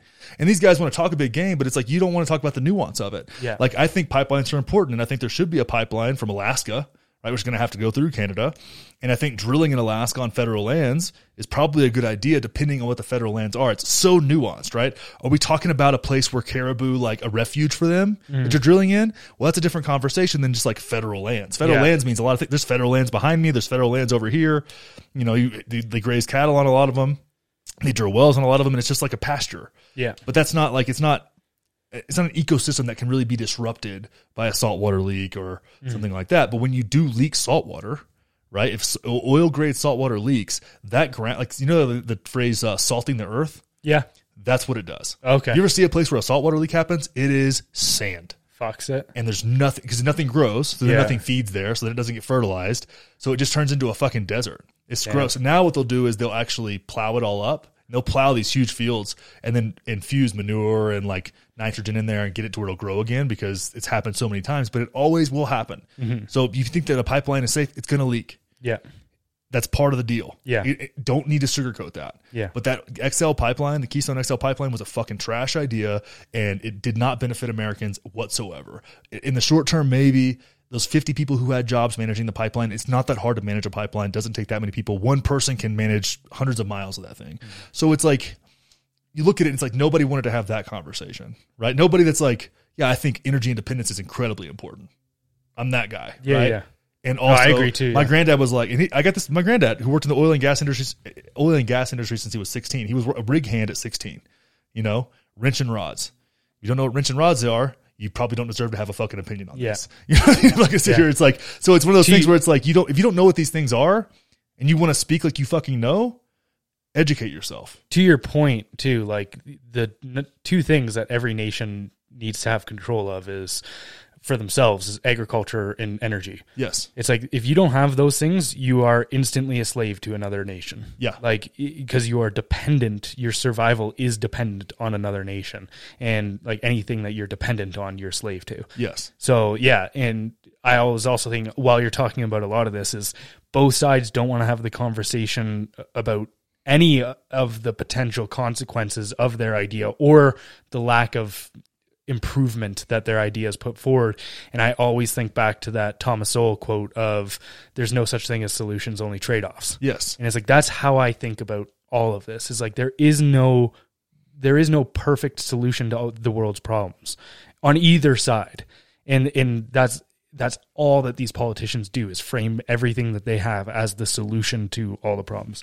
Yeah, it, it makes it makes no sense, and it's just it's manipulation on a large Mm-hmm. scale. Like as as I, as I really like dive into looking at this through the human behavior lens, right? And Yeah. my my kind of like you know I, I run the podcast on principles, like this is Mm-hmm. where that's a big part of what we talk about. And it's like you need to understand those for yourself. You need to understand what they are for your country. And if you look at the United States, like what principles we operate off of, and I'm like none that I can see that are really positive. To be honest with Yeah. you, I think it could be better, but nobody like we've been gaslit so much and there's so much distrust in institutions which is healthy like you should Yeah. but like the people that are supposed to have uh, you know tension uh, uh, a lot of tension between them and, and centralized power like have become slaves to it Yeah. you know like journalists on the right or the left or the like they're all with the, with the exception of like a half dozen Yeah. are just cucks Yeah. you know and sure. it's like and so it's it's poisoned us mentally Yep. like we live in a world that's just like it's so disgusting i mean Well, and just like you were saying about the whole cop situation of where they have to do shit that doesn't benefit anyone and arguably makes things worse just to justify their existence. Yes. And you see this across all sorts of different institutions. Like, you know, okay, if you have a, a massive bureaucracy that is supposed to solve the homeless crisis, they have in like if they solve it, they lose all their jobs. That institution goes away. If you- it's if like you they look at it they're like- disincentivized to actually fix it. operate from incentives. Yeah. Living things, doesn't matter what it, a fucking tree Yeah. operates from incentives. It will grow towards where it gets the sun. Yeah. Or where it gets nutrients from. Roots Yeah. will grow that way. The, you know, you can see it above the ground, you can see it below the ground.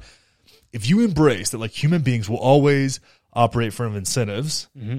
Based on, in my opinion, based on like the principles that you live by, Mm-hmm. you're incentivized by that you're going to move towards those organizations organizations move through those whether it's company whether it's a government whether it's a you know a city city council, it doesn't Yeah. matter what it is. Like in the homelessness crisis and all these things, even the climate change situation, it's like Yeah. all of these things. Or on the other on the right, it's like war. Yeah. Is, is there? Although is, it is weird because now for the first time ever, the right is the ones that are like, let's not go to war. yeah, that's odd. It is But weird. there's a lot of people on the right, like Nikki Haley's like, we need to send more money to Ukraine. Like Yeah. a lot of these people, you know, I don't think that even Ron DeSantis would even be have the have the balls to go up there and be like, we're done with this. Really, eh? You don't, yeah. No, I don't pay enough. Cl- I did work at Guantanamo attention. Bay, dude. Like he's Oh, really?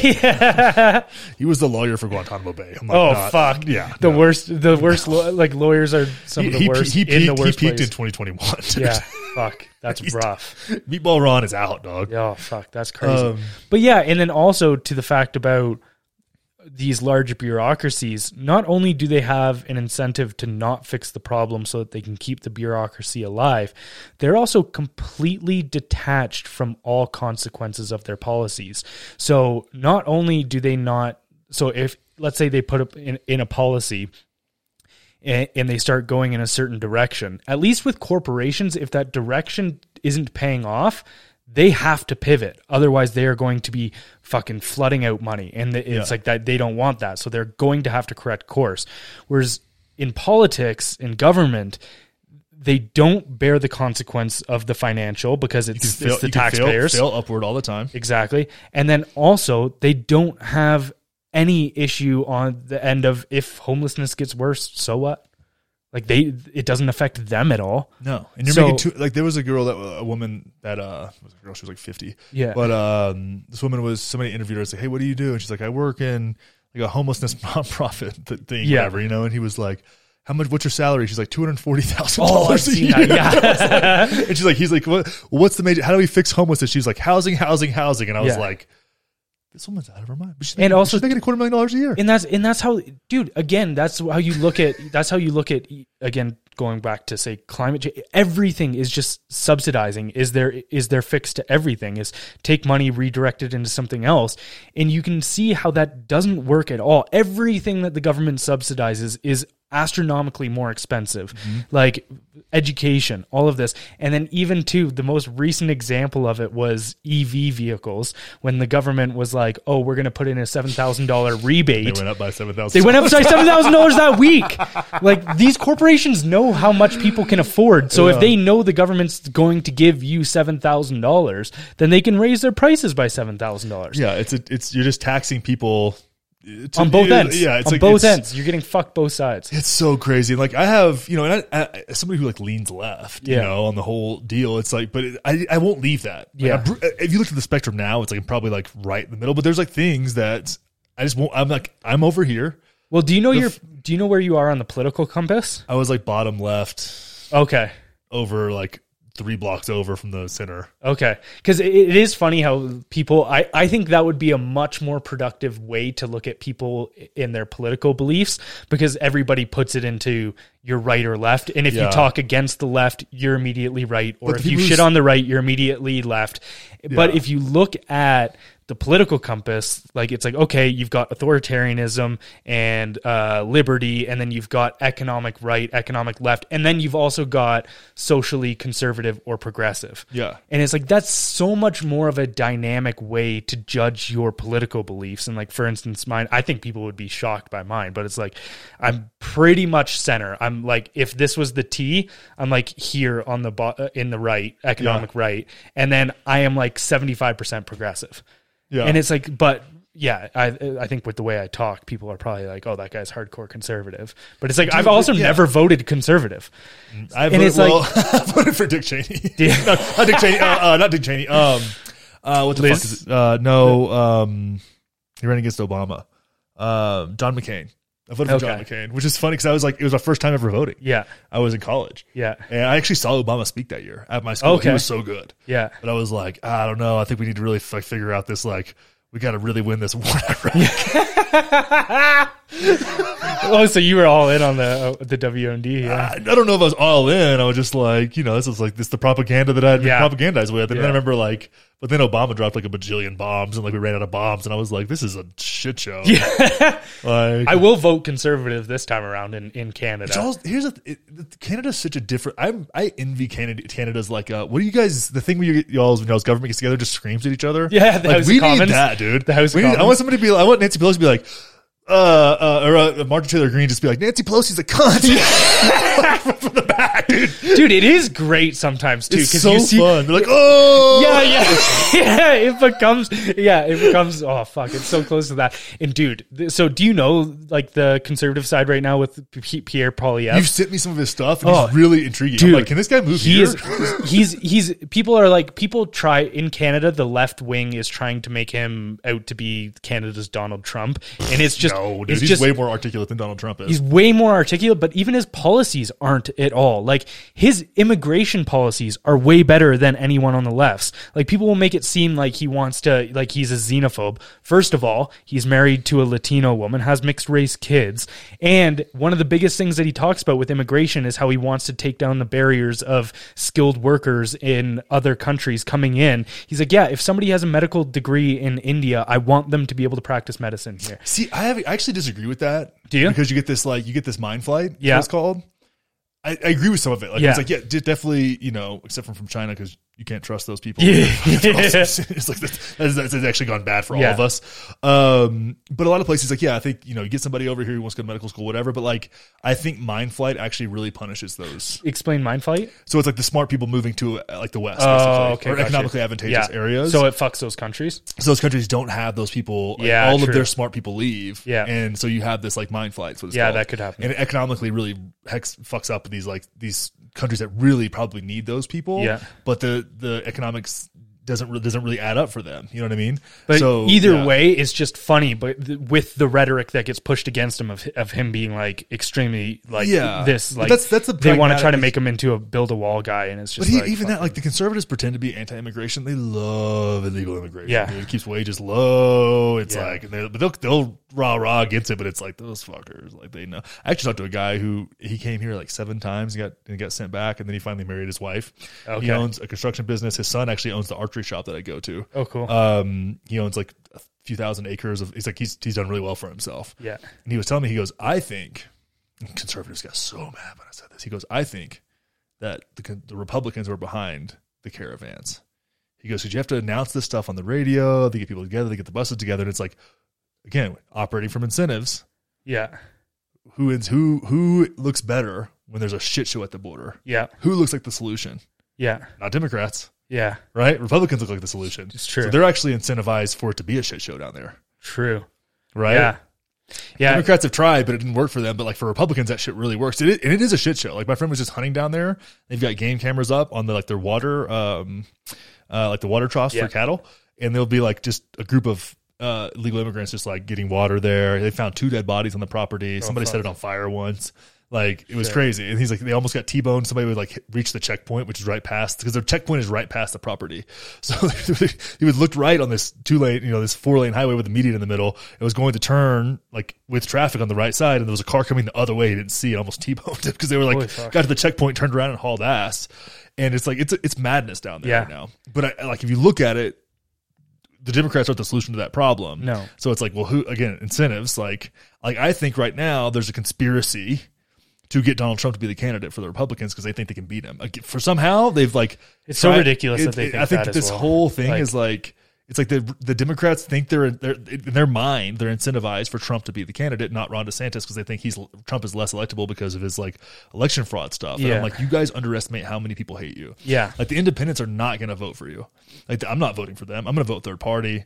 I'm going to support Robert F. Kennedy or Marianne Williamson just Mm-hmm. because because I'm a, I'm a I'm not I'm a registered independent. So like I can vote for whoever Yeah. in the primaries, and then I'm voting third party. Yeah. Like I'm going to encourage my whole family to vote third party because they they're in Texas, so like their votes don't matter. So it's like It's a fuck you vote. Yeah. yeah, it's point. like it's like I want a third party. yeah. I want somebody up there that's outside of these two fucking shithole like political parties to like make them look stupid. Well, and that is what's Or Rand interesting. Paul. Rand Paul is my other option. If he if he ran, I would vote for him as a Republican. Yeah, and that is what's interesting about the difference between Canada and the states is we do have more parties.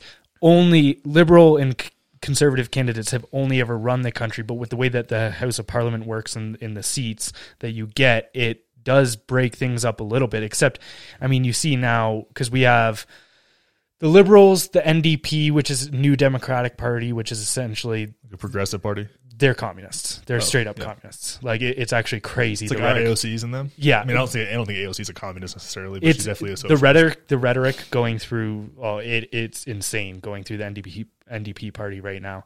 Um, then you've got the Conservatives, the Green Party, and the Bloc uh, de Quebecois, which is like the the Frenchies. Um, but but it's like so they all do kind of have a certain amount of seats in Parliament, and they can block things. But I mean, as you're seeing it now, like the NDP and the Liberals are one party. They literally have an openly stated coalition, and it's so fucking stupid because, dude, the leader of the NDP party is so retarded. He gets on he gets on TikTok and he's like doing all these TikTok dances. That's how he because he's trying to appeal to Gen Zers, and then just talks about uh, just talks about how we're going to give you a bunch of free shit and like uh, uh, wealth redistribution, all of this kind of stuff. It, it's hilarious because the leader of the NDP will sit there on Twitter talking about all the bullshit that Trudeau does, and it's like you're the only reason that he's still in government. Because if if it wasn't, there would have been a no, there would have been a no confidence vote by now, Yeah. for sure, and there would have been another election. Well, that's what's weird about like the progressives, like people I used to like, like David Pakman or Sam Seder, like these guys. I used to watch them as when I was more before COVID. When Yeah. they like again, they just I feel like they just lost their fucking principles. Yeah, And I'm like, you guys will complain about the Democratic Party and then do exactly what they want you to do. yeah, And I'm like, what? And to me, I'm like, again, at this thing through the human behavior lens, I'm like, what is that? Are you so scared of making them look stupid? Like, cause that's that's what, what happens when Trump. I wins, think it's just stupid. audience capture, to be honest. I think it's they So know crazy. who. I, I think it's just they know who's watching them, and they don't want to lose their audience. Yeah. And and I, I look at it as a pr- like a pride. I take pride in a sense of losing followers. Like for every there's times where if I yeah if I have a video that goes super well, it's like all of a yeah the the follower count will go crazy. But on any given day, it's like I'm gaining 20 followers, losing 10. And I'm like, that's how I like it. I want to know that I'm like fucking getting rid of some of those grifters and shit that just want me to say a certain thing. Yeah, I don't like that, and that's Yeah. that's happened to me before. Like I, for the past, so I lost a thousand followers over the last six months, but my content's been super suppressed. Yeah. and it's funny because recently I did that Dylan Mulvaney video and things started turning around. So I'm Right. like, move, for the first time moving back up, it's like like fourteen point six thousand, which isn't a ton, but like it was Yeah. good for me down to like I went to like thirteen point six, now I'm back to thirteen point eight. It was like disheartening because I'm like we're putting in a lot of work on this, and Yeah. I, when I was really reevaluating and took a little break and had paternity leave and stuff like that, I was like I'm going to go about this a different way. But I see, you know, because I brought up JP Sears earlier, and I feel like it's a grift what he's doing, and I don't have a lot of respect for, For it. sure. And we were friends, and I don't know where that is now. I still like his, I love him, love his wife. Yeah. I'm happy for them in their life, but it's just like I, It's playing a role. It's playing a role, and I don't think it's, I don't know, but I also think he believes it in a weird way. It's very strange to me, and I don't, and I, and I don't want to feel like I'm talking shit. I'm not a hater. This is not what this is, but it's like, I think what bothers me the most about it is it's it, if you're playing a role, it doesn't bother me that much, but it's when you're playing a role and your role is talking about being principled and, Yes. and you're talking about values and all of that kind of stuff. It's like that's when I start to be like, oh fuck. Like Yeah. if you want to if you want to play the Instagram uh, like for instance, a good example of it, and there's there's loads of shit you can criticize him on, but like somebody like Andrew Tate, it's like he's playing a character yes, he's playing a role but like i don't see it the same way as somebody that's he's not preaching morality he's not sitting here well, saying he this kind of does with his, like he kind of does. In which way Like he's like, I mean, he's through Islam and his like, True, uh, yeah to that's, him, like, that's a turn the for him. yeah the that's a patriarchy turn. is moral. yeah But that's but I mean That's true. I think he I mean he, I think he actually like that's the belief system. Yeah, so like, yeah. he believes that, you know. yeah yeah and I, I guess but i guess too on the face of it is that a lot of people it's like he's he's yeah so maybe he's doing that but at least it's one of those things where when you're putting that out there there's so much pushback on it Yeah. and it's like the it's it's very easy to say go into the christian base or the social justice base and then talk about morality from that point and just get no pushback Yeah. it's like Yeah. I mean, at least at, the end of the day, Andrew Tate is money, cars, and bitches. Yeah. You know what I'm saying? It's like that's that's Yeah. Andrew Tate's brand. Yeah, yeah, yeah, you know, sure. which is alluring to young men, Yeah. and I get that. And Yeah. there's a vacuum. Anybody who even has like a positive message for young men, like Jordan Peterson, Yeah. that was really helping people. Like they get demonized too, so why not be a demon? Well, and they're going to demonize you anyways. Be a demon. that was that was something I've said before is that so for instance my take on Tate is that I actually agree with a lot of like the evolutionary psychology and stuff mm-hmm. that he talks about. He has some points. I, I I actually think he does hit a lot of truths, but I think there's a difference between speaking about truths and then what we should do in accordance with those truths. Yes. And that's where I differ with him Yes. on is going, okay, yeah, that that is true. Like, you know, he'll talk about how men are hardwired to have multiple wives and, you know, it's like, yeah, that's true. But then I also look at it and go, I think it's our responsibility to kind of stay in that lane and kind of minimize the potential damage that can come from that. And just like on the other side, where he says, like, you know, women are hypergamous, so they'll date up uh, across and up the social ladder. So, you know, if you're not making enough money, no woman will love you. And then it kind of ends up being like, so dislike women for that fact. And then I'm Yeah. like, no, that's where I disagree with you. They are hypergamous, but I don't think you need to now have a vendetta. it you don't need to have a vendetta against. I think it's them more for it. status than money. Yeah. because I dated above my station financially forever, Yeah, it's true. but that I could have other things to offer, like this. Yeah. bone, this bone structure. Yeah. But yeah, you know, he he hits, he hits points, and that's the thing is like I put out that Dylan Mulvaney video, right, Yeah. with the Bud Light thing, and I wasn't taking it as like uh this is anti-trans. Like I think the trans shit has gotten a little bit out of hand to It's be sure, fucked. sure, but like I'm I'm pretty much chill with like adults do whatever they want. I'm principled in what I think. It's like sports are a different deal. Like I have a daughter who's going to play sports. My wife played like collegiate sports. My wife is like in the top. Kelly's probably in the top like in the 95th percentile for female athletes, right? She played a Division One college volleyball. She could still go out and beat every, anybody. You know, that's that's not a professional, yeah. and I can beat her in everything else. Yeah. like everything else. Yeah, yeah. You know what I mean? Any other sport, even sports that involve hitting a ball with my hand, like it, it's just like, and I'm and I'm in the maybe the top 80 percentile, you know, of Mm-hmm. like male athletes. So it's like, it's like, um, there's something to be said for that, right? Yeah, it's like, for and, it's- sure. and I could, I could literally, as a washed up weightlifter, like Olympic weightlifter, identify as a woman, have my hormones at that level, and go with break state records. Yeah. It's- I mean, it- we're seeing it. It happens all the time. with with like sloppy technique and a Yeah. power clean and push jerk. Like it's just Yeah. not. It would just wouldn't be that hard for me Yeah. as a as a, even as a super heavyweight, which is what I would be. I'm 220 some odd pounds. Like 100, I would be 100, and, you know, 105 kilo female weightlifter. Yeah. Like those are rare, and but that's what that New Zealand dude did in the Olympics, and it's like, what the fuck are you doing here? And nobody cheered. By Yeah. the way, It's like, this is- Oh, it's- really? Yeah, it was like a few people did, but it was like nobody was stoked on that. Like Well, and what's crazy, weird. what's crazy is we've reached a point where the audiences aren't in favor of what's happening. Like you No. even look at somebody like Fallon Fox in MMA, and I think that's the worst possible example of it. Yeah. Because it's a transgender biological male fighting in women's MMA and crushed multiple female skulls now. yeah, it's, like literally terrifying. like life damaging shit. Yeah. And but then you see there's there's really no public support in that other than maybe like the small pocket of the most extreme social justice people. But these institutions that are in charge of it have been captured by the DEI, like the diversity, equity, inclusivity, Yeah. where they're essentially the HR reps now, and they're the ones calling the shots. And it's just like, holy fuck! Like, where are we now? Where it's like the institutions aren't even listening at all to the public. Well, that's the thing opinion. with when you're incentivized to find problems. When you're a hammer, everything looks like a nail. So Yeah. it's like, oh, well, this is oppression. That's oppression. It's like you, these people don't, want their jobs. Yeah. You think, oh, well, we're done now. We're going to move on and like Yeah, right off into the sunset. But to speak on that Dylan Mulvaney video, like that did really well. Yeah, People liked it. Am I going to do it every fucking week? No. I could. I could double down. I could. I could jump on the right wing train, dude. Yeah. And grow my shit so fast. It's so easy, dude. Yeah, yeah. It is so easy, and that's why I get it. Like I'm like, I don't like it. I don't respect it that much. Like whatever, do your thing. Like I'm pro freedom, so like that's what people want to watch. Like cool. I don't find it funny. I don't find it entertaining. Um, I don't find it productive. I think that you're making people hate their neighbors, and on principle, I can't stand for that. So Yeah. I have to, you know, I feel like I need to say something. I'm not going to like make a big deal of it. But it, I see it. I see it happen a lot. I've mm-hmm. seen it happen a lot. And when it when it happens to people that you care about, and it's like, hey man, make your money, stack your paper, dude. Like that's what mm-hmm. you, strike while the iron's hot. You know, get while the, get, get while the getting's good. Whatever you want to say. like yeah. it's it's one of those things where it's like, okay, I, I get it, and also like I just I choose a different road, and it's not even me trying to be self righteous. It's like it's not that because like I have a family to take care of, like I have things I want, like.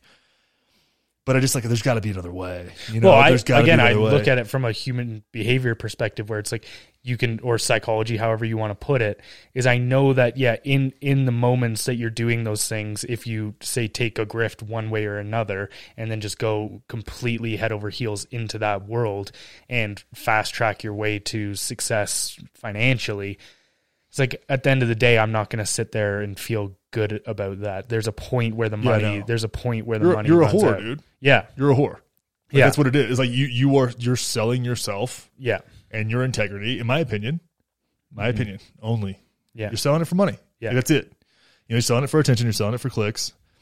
You know, I had a guy, a guy I know actually come in my comments because I said something about like sugar, sugar kills more kids than guns, uh, guns. You know, uh, then I said assault rifles. Or And some, assault. so one day, like some far right guy was like, "Well, they're not assault rifles," and I was like, "Shut the fuck up." Yeah. Like we know what we're talking about, and also the term assault rifle was coined by the gun industry, Right. gun magazines. There was an assault rifle magazine in the Yeah. 80s and 90s. So like, you got weaponized against you, but they didn't come up with it. Yeah. Um, and people will always like forget that convenient fact, convenient, in, inconvenient fact for their narrative. So he came at me, and then one of my other was like, um, talking about how like he's Mex- he's from Mexico, like, uh, and but he lives in the United States, and he's like, you talk about how like just criticizing Americans for like praising guns and how guns are actually more of a problem than sugar, and I'm like, he's like, hey, healthy dude, like I did CrossFit with this guy, and I was like, you don't make any sense, dude. I ended up blocking him because he was Yeah. like, he's like, yeah, get your clicks, do what your followers want. I was like fuck you, dude. Like that's not what this, I'm speaking like what my, what I think is correct. I'm speaking up against. I'm speaking up, and it's not even. This wasn't even about guns. That was just like something I said. It wasn't even. That wasn't even the premise. It was like. This is a problem we need to address. It needs as much attention as these other things. Yeah. I think kids getting shot in schools is a fucking huge problem. I think it's terrifying. I think I, I have to carry a gun with me all the time now because I'm, I'm like kind of like nervous about going to the grocery store. Somebody pulled out a gun on somebody at Chipotle over a double meat dispute, dude. And I was like, uh, I'm going to be carrying a gun from now on. I had a gun in my truck, but I didn't have one with me. And I didn't have my concealed carry license at the time. And, but I had taken the course. Yeah. And like within the next week, I had like gone to the, the, the police station, done my fingerprints, done my thing, got my thing a couple weeks later. And I don't think I've had a not had a gun on me unless I was at a comedy show. Wow. Any, unless I have metal detectors to go through because they like Yeah. are gun free zones. So even then, I'm like, I'm in a theater, dude. Like just down the road in Aurora, Colorado, somebody walked into a theater and started shooting people. Yeah. Like I don't want to be unarmed in this situation. Yeah. And I'm also the guy like it's it's it's I, I don't like telling my wife like, hey, I really want you carrying a gun when you go to the grocery store. Yeah. Yeah. And like my responsibility is carrying a firearm is like to make sure less people die. Mm-hmm. Her responsibility with a firearm is get the fuck out of there. yeah. Like you're not responsible for anybody besides you and our kid. Yeah. That's it. Like get go out the back, like, do whatever. Like and if you need to do something, like do something. But like, I'd rather you not fire that thing and just get the hell out of there. Yeah. You know, it's like it's a weird deal or it's like it's crazy and the shit's gotten out of hand, man. It's gotten really weird, and it's like the, the just like the like un- like observing my own cognition in those pro. I'm like I don't like I like joke with you about carrying a gun, whatever. Because I'm like you're Canadian, and I can make jokes about it, but it's like I don't want to do this. Yeah. Yeah. yeah. You, I don't. I don't feel like a tough guy. I don't feel. You know what I mean? It's like. you'd rather live in a city or society where that doesn't even come on your mind. Yeah, mind. but then we talk about like assault rifles and ARs, or you know what? That's not that's not what AR AR. For everybody out here who doesn't know what AR stands for, it stands for Armalite. Armalite. I know you wouldn't think that's what it stands for. That's what it stands for. Um, but it's like when you talk about those, like it doesn't banning those things does no it doesn't solve the problem. You can 3D print them now. There's uh, the the the we have such a surplus of them, which I do believe is a problem. That the, the cartels have a ton of them, and the cartels have a network with criminals Yeah. in the United States. So Well, it's dude- like th- they're just going to come right back across the border like everything else. And it's like, well, wh- so what, you're not solving a problem. You just make sure that only criminals have these. Again, And the- it's weird. Going back to the trade offs, there's no such thing as solutions, only trade offs. Yeah. I think I don't think we would have ever come out of the draconian restrictions if America didn't have guns. I like I'm globally. so grateful. It would have been like Australia at least. Dude, it, it, it would never have gone away.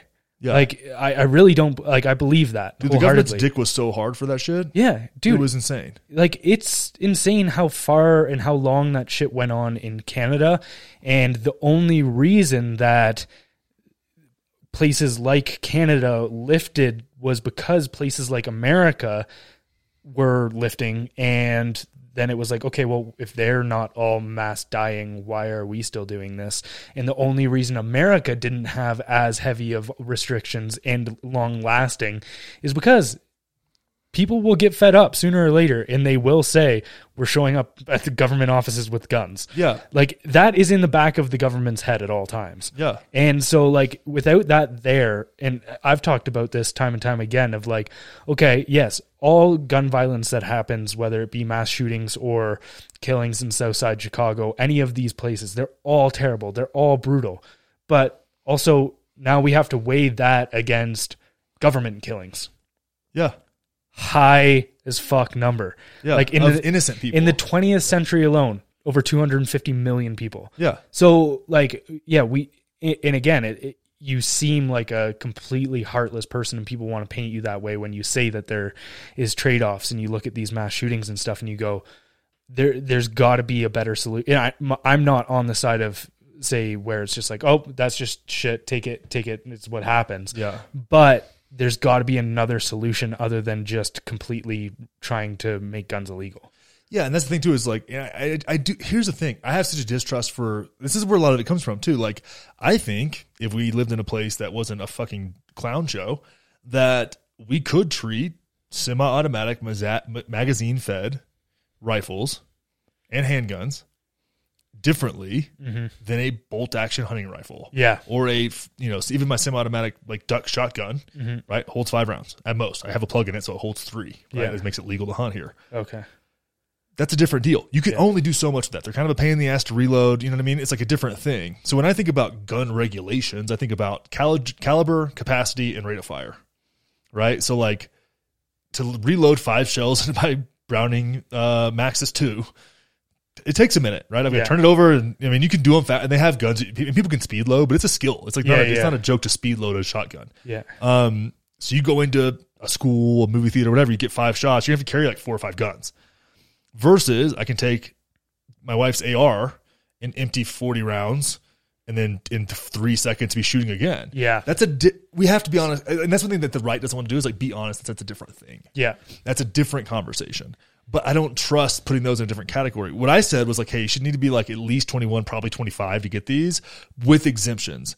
And then you use um, retired military trainers, retired police that were actually good cops to do basically do a, an exemption program, same way you get a concealed handgun license, which that's kind of a joke, but like teaching about these things, you have to go through a little bit of process and you can get one, you know, and people will say like, well, people can go f- to the military and fight for our country when they're 18. I don't think that should happen either. I think you should Yeah. be tw- at least 21 before you're sent off somewhere. You can maybe go to the military when you're 18, but like, But it's not easier to convince those people to that they're doing good. yeah, right. exactly. that's, that's the problem. So it's like you get in this thing. It's like I would, but I don't. I don't. I, I think it's a slippery slope too. You know, I get Yeah. nervous about that, and it's like I just don't trust you, motherfuckers. You know, it's like, well, your those are your ARs any comp, uh, uh, um, competition for an F thirty five, and I'm like, uh, well, first off, That is the I bought- dumbest I'm like, argument well, to so me. so is our government gonna start bombing the population with F thirty five? So they're gonna come here and start blowing my Well, house? dude, up? even okay, even the full force of the military, they got utterly embarrassed in Vietnam and Afghanistan, all this shit, and it's like, why?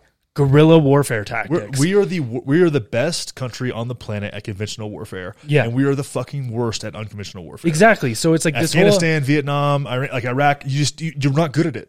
And, and, suck. And look, the people that have guns in America are way more capable with them. I'm not saying everyone. There's probably a lot of fucking idiots with guns here too, but that don't know how to use them and shit. But the people here on large are going to be more competent than in these the civilians in these other nations. Yeah. Like you look at I mean you look at the training videos of what they were trying to do with the Afghan soldiers and they can't even do fucking jumping jacks. So like Shane Gillis is a bit about that. Oh, does he? Really fucking funny. dude. I'm not gonna blow up, but it's so funny. He's talking about like he's like he was like I'd be one of those guys like when they shoot the AK, the feet move, like, and they blow up a truck and they're like have a party. He's like that's more relatable. He goes Americans run. I'm ruining a bit now, but the Americans run in there and like mow down 30 guys from in that night from a helicopter. Like all clear. yeah, yeah, yeah. like that's terrifying. yeah, yeah, yeah, yeah. But in but to that point, that's where it's like I don't buy that argument where it's like, oh yeah, they they're gonna have they can't stand to fight against American drones and all this, and also yeah, it's like if America starts boning or boning, bombing the whole citizenry, Yeah. same thing. Um, but Yeah. it's like that's world over at that point. Yeah, Like, we're done. Like we're done. We're done. Yeah, So it's, it's over like, with. so what does it matter? So moral of the story is guns are important. I think. Yeah. I mean, it seems that way to me. I don't. Well, and even to, for instance, to go off, piggyback off of the uh, the military idea, if it gets to the point of civil war, the military itself will split. Yeah, Like it's it's not going like there will be people in the military that immediately start turning on the institutions and governments. for sure. Yeah. You know, one one thing I thought about though, like one thing I would take up arms against is Christian nationalism. Yeah. Christian nationalism scares me, Yeah. and it's funny because it's like that would be a tri- that'd be a trippy one How so?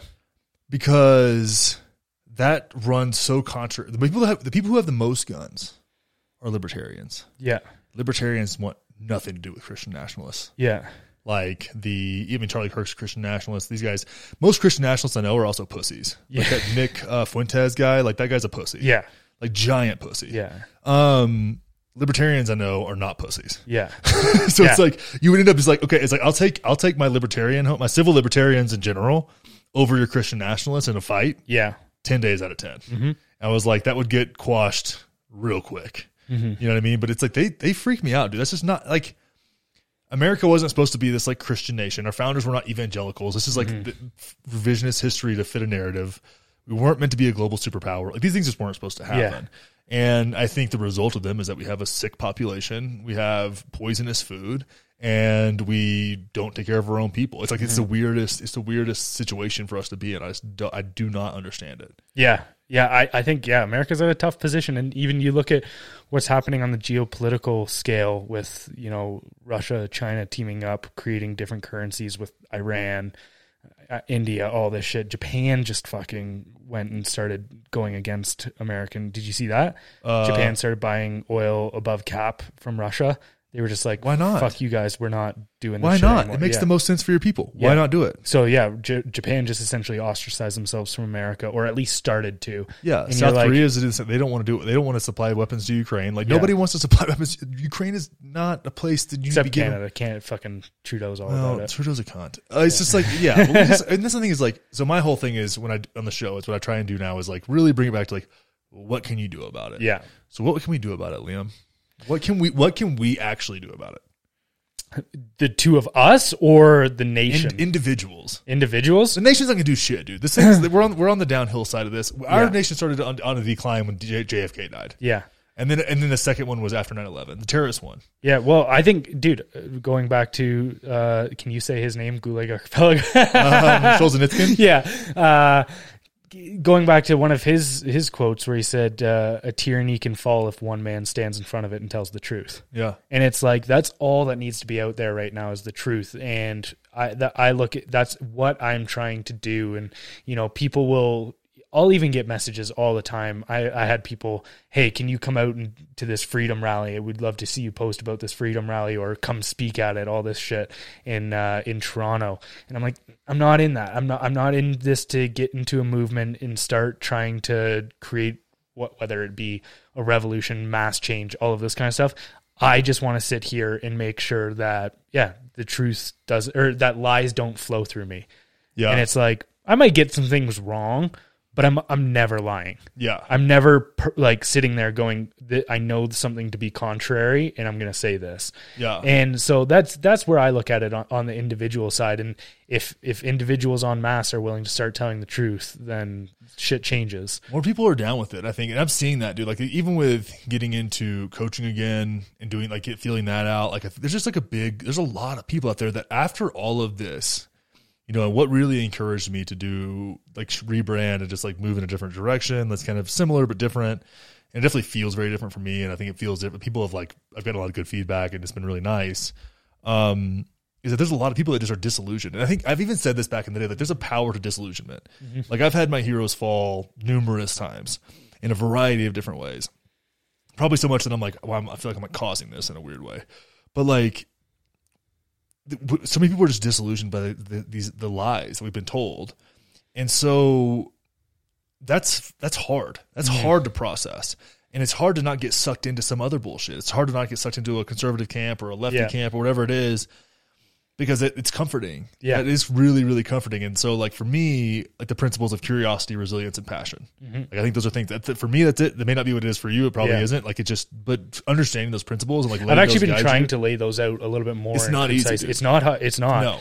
And actually, so you know, I what I'm trying to do on social media is I want to. I'm essentially farming an audience to sell books to, and I already know what my first book is going to be. It's going to be called uh, "Fuck Mediocrity: How to Become a Superhuman." and what I want to start do, what I want to do is like break down all of these values and stuff. Even something as simple as like, you know, this even Robert Greene. I haven't actually even read Robert Greene's stuff, but Oh, it's so fun, dude. You would you would geek out. Yeah, for There'd, sure. There'd be a lot of content there for you. Too. But even some of the like, for instance, I have read The Prince by Machiavelli, and people talk about you know him being this like extremely immoral person, but he just understood how power operates. And I look at certain things, like say for instance, power, and it's like power isn't inherently good or evil. We have this twisted view of it uh-huh. where where power means you you have power over people, but power is really just the ability to affect change. That's it. That's what power means. And you can have power in your immediate life, your your in your own little circle. You don't need to have this worldwide power. You don't but you can search and still become a powerful person. And or even too like the difference between heroes and villains is just how they use their power. Yeah. It's not that they are powerful or they aren't. And that's essentially where I want to start trying to focus on too is like laying the foundations to how somebody can become kind of the master of themselves and also yeah like create your own values and, and, Yeah. and like in because those are the ways that you're not going to get sucked into hypocrisy in in all these camps and that kind of stuff yeah, and yeah so that that's definitely i think important and that's what we need right now yeah. This this seeking comfort piece of it because there's a lot of people like the Cam Hanes is. And I don't I don't I don't dislike Cam, but he's he's interesting to me. He's fun to watch, and it's like he represents a different type of man than I am. Um, but this like seeking comfort is the problem, and I'm like, yes, and like that's human nature for Mhm. one, and I think seeking like ideological comfort is equally as bad, if not worse, than like physical comfort oh for sure you know i think that that like the insecurity of beliefs you know like i remember uh, i think it's uh, Chögyam Trungpa, I think, wrote this book, "The Wisdom of Insecurity." yeah Uh, maybe Tar, Tara Brach. I mean, one of those, one of those Buddhist teachers. But like, there's something in that, right? Um, oh, it was Alan Watts. How did I- how did I Okay, know that? yeah, yeah. Uh, but it's, there's there's like something in really. There's a lot of l- learning in your own insecurity Mm-hmm. and like resolving that, which is kind of like you can do that with like Buddhist principles and, and practices. Um, but there's so few people that I feel like are secure enough in their beliefs to like actually challenge them. Like that doesn't happen. I just don't see that on a world scale. I also, anymore. to be honest, I'm not even that secure in my beliefs. I'm constantly sitting there going like, fuck, am I, do I have this all wrong? Like, you know what I mean? I kind of Yeah. have insecurity in my own beliefs. And that's kind of where, and I also look at it and I go, dude, I am so fucking all over the map. Like, I'll listen to, like, I read a lot of Orwell, which is, he's contrary to kind of a lot of popular opinion. He was a left wing, he was a Democrat. he was, a, like, he was, a, he was a democratic socialist. yeah, he wanted democratic socialism. And then I'll listen to people like Michael Malice. It's like, okay, let me get the anarchy side. And Yeah. then it's like, I'll listen to the Thomas Sowells. It's like, all right, there's the conservative viewpoint. And then I'll listen to the Russell Brands. And it's like, that's the best version of liberal thought. And Yeah. all of this kind of stuff. And then I go like, all right, cool. How can I work that all into my own thing? Like this, the, these like very opposing ideas and go like, what, what makes sense from each single one of them. And so I'm constantly dispensing with stuff in, in my own shit. Yeah, me too. It's, it's, I mean, but COVID and stuff like that, the whole, not, not COVID itself, but like the response to it, I think brought a lot of people to that point where it's Yeah. like, you know, it, it- but it's been, a lot of people have turned to ideology, which is great, but I just think there's, I have this like principle, principles over ideology, like For sure. bias for myself. And it's Yeah. like, I just, I, I can't, I can't, I've always lived on the fringes of things. And that's also like my cross to bear, right? Um, it's not easy. It's Mm-hmm. Yeah. not easy to like not ever feel like comfortable in an ide- ideological system. Even like my fraternity, I wasn't like that. Like, it's Yeah. just- no, no, nothing. You know, sports teams, whatever it was, even if I was good and like a leader on the team, it's like I never was like bought into like our team is the best because it's our team. Like that just never. Mm-hmm. You know, there's always a I have a pragmatic view of these kind of things. It's just not. It's not for me. I don't. It's, it's so, and it sucks. But I feel like sharing that with people, I feel like you take a little bit. Of, a little bit of that's good Yeah. like I'm not ever asking someone to live like me. Yeah. Like it's a kind of a pain in the dick, Mhm. you know. But it's it's that constant like cycling of the mind, and then you throw psychedelics in there, which like take you outside of your own perception and kind of like, and then you then you kind of become comfortable with the fact like I just don't understand. Yeah. You know what I mean? Like there's things outside my perception that I just Yeah. don't understand, and It's that's like- totally cool. What's that famous quote? It's like the wisest man knows he knows nothing. yeah, It's like, it, and that's that's where I look at. And actually, the brothers uh, uh, Karamazov. There's a great for anyone who hasn't read the book. It, it's really it's really slow and drawn out, and it's like even me getting through it. It's at at times it's torturous, but it's really interesting because what Dostoevsky does is he gets all of these different characters that represent different things. So, for instance, there's one character who's driven by resentment. There's another that's driven. He's like a monk and he's uh, he's like super religious. There's another that's um, like the extreme intellectual, like athe- atheist. All of this kind of stuff. And then the whole book is essentially them just having conversations with one another. But every single one of them is steelmanned. Like their points, Yeah. their points and views are just so steelmanned and there's a point where the, the intellectual atheist is talking about with with the monk and he's talking about um, he's like you know we're sitting here talking and trying to conceptualize god and he's like we're three-dimensional beings that can't even potentially understand the world and so what makes you think we're even capable of understanding conceptualizing god we don't have the capacity. Anybody who thinks they can, or Yeah. is to just beyond naive. It's like Yeah. it's like arrogance, na- naivete, like bred together, which Mm-hmm. is the dangerous. Being arrogant or being naive can, uh, in isolation can be fine and actually Yeah. productive for you. Putting those things together is a dangerous combination For sure. And then you add narcissism on top of that, which usually goes with those two. Yeah. and you end up with a really like a different kind of dark triad that just like really can fuck you up. And you know, I've seen that. I've seen that around, uh, in people I'm around, like my old boss, we talked about this whole yesterday. It's like the dude believed that the people whose bills he was paying would give him honest feedback. Mm. no No, not at all. not at all, not ever. Yeah. You know what I'm saying? It's like it, it's it's the weirdest, weirdest thing to like. Can you? How do you not see? Are you so delusional in your own hubris that you can't see that like we're terrified of you? or it's that you want that Yeah, that's It's like think you you want secretly want it. subservience. yeah, Yeah. and you- there's it's a, it's a it's a it's a dick flex, really. yeah you know and it's like coming from that environment of almost like being like a cult it's like it's it is strange and it's alluring because then like that that, con- that that arrogance or narcissism or whatever you want to call it like is enticing to people it romances it, it, it, um I, i'm trying to think like it sucks people in it's like very enticing and it just like it, it's it's fascinating 'cause, like how can someone be this confident? How can someone like really command a, a group like this and you get in and, you're, and you get in it and you're like oh no like i gave myself. Yeah. You know like i am outsourcing my validation to someone who is to incentivized group yeah. to make me feel less than who now will take responsibility and the funny thing about that whole deal was this dude would take responsibility or would take um would take credit for your success but your failures were all on you. Uh, and then if he fucked you over he was doing you a favor because it gave you an opportunity to grow which is such a fucking mind fuck dude. That's- it's so it's like in looking at it now i'm like wow dude. Yeah. Like you know like it- one of those things when i started the podcast right? This dude had a podcast and i worked on the show.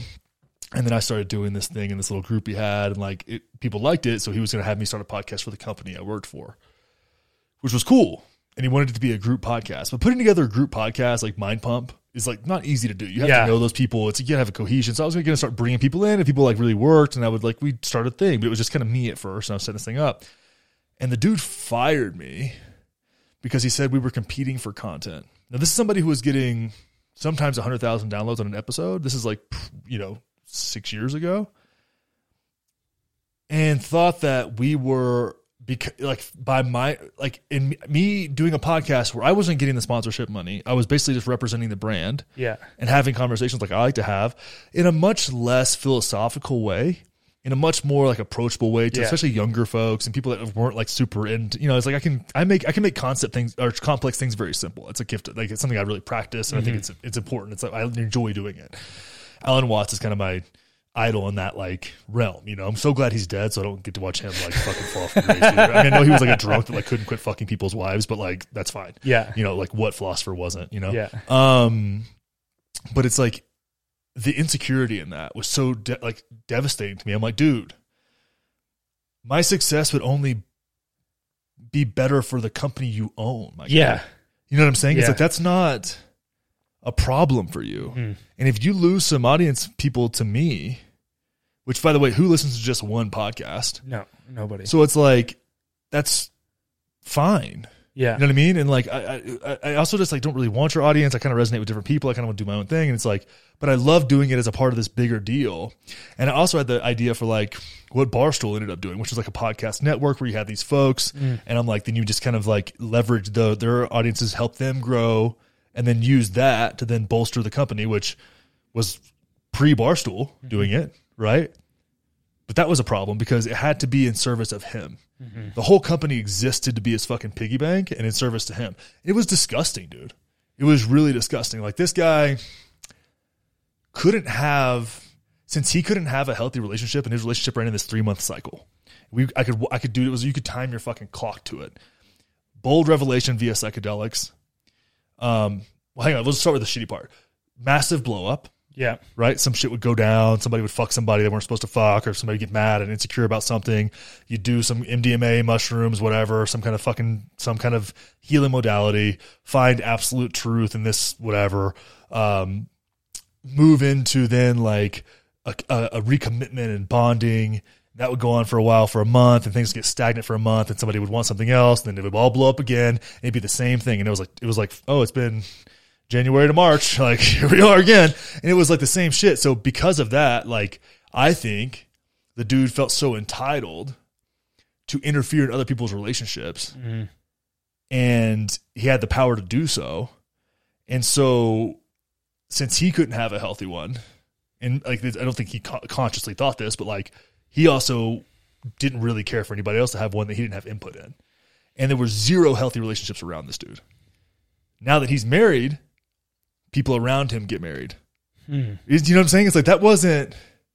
That's I'm weird. like it's, it's it's odd. It's like it's like oh, so you're like, it's it's strange, man. And I was a part of it. It, just- it actually opened me like I learned about narcissism and sociopathy and confronted my own narcissism through all of that. So there's like a lot of stuff in there that he would probably take credit for. To be honest with you, he'd be like, oh, that was the whole point the whole time. Like that was the yeah the. You know, That's why I'm a dick. it's like that's why I wanted your girlfriend to fuck D-list celebrities so I could feel cool. Ah, Yeah. And I'm like, and it was like one of those things too with that whole stuff, like the open relationship community. Like I still like don't think monogamy is like the best for everybody, but like I've seen how it can get really fucked, you know. And anybody out there who's listened to this like knows what and who I'm talking about. But it's like it's so funny to see all this stuff, and it's like wow, like there's so much in that, so much learning in that. And just like I've never been able to wrap my head around it. To be honest, I was like, I've like I've always had the very traditional mindset in that world when it comes to dating, for Really? sure. Yeah, Yeah, I think I don't have that so much. I think there's just like it's it's a it's very subjective. It's like what fits you, Yeah. where you at, like what do you guys have fun doing? If you have fun Yeah. doing it, it's different. Like we invite other girls in and stuff like that. Uh, we haven't done that in a long time, obviously, but um, like I don't, it doesn't threaten me by any stretch of the imagination. And at the time, it was more like you know I want to feel like we're doing stuff together. But the girl I was dating at the time was like, there was like you know. If Tim Ferriss was in the room, like I didn't exist, and I'm like that fucking dweeb, like that guy sucks. He's like annoying. He like he's like awkward and doesn't like say anything. Like it's like there's so many fucking weird things happen. But it's like the like chase for like like she was an attention whore, and I don't mm-hmm. mean like oh it's like like no she was like would give herself up and things she cared about for attention from people that she could get validation from that Yeah. were like more successful in that realm. It was really gross, you know. Um, but I was cool with like doing other things. I was even cool with her sleeping with other people or me like here and there, maybe trying different stuff. And I was just open minded to try stuff out, you know, like if it doesn't work, it doesn't work. But something about like, you know, some fucking scumbag who's just like a skeezy shithead D-list celebrity. Like that's, that's it was all these D-list celebrities that got me. I'm like, this guy, he's like, this guy's not even invited to the fucking like Grammys. Like, what the fuck is he doing here? Or whatever, you know, like it's like what this guy was like in three episodes of True Blood. Like, who gives a fuck? you know what I'm saying? It's like he's not like he's famous. You know, if it'd be different if it was like Tom Hardy's here, and I'm like, well, that's pretty fucking cool. Like, Yeah. I guess like I get fuck it. my know? girlfriend, Tom. You know, like that's different, but it's like this guy, like Yeah.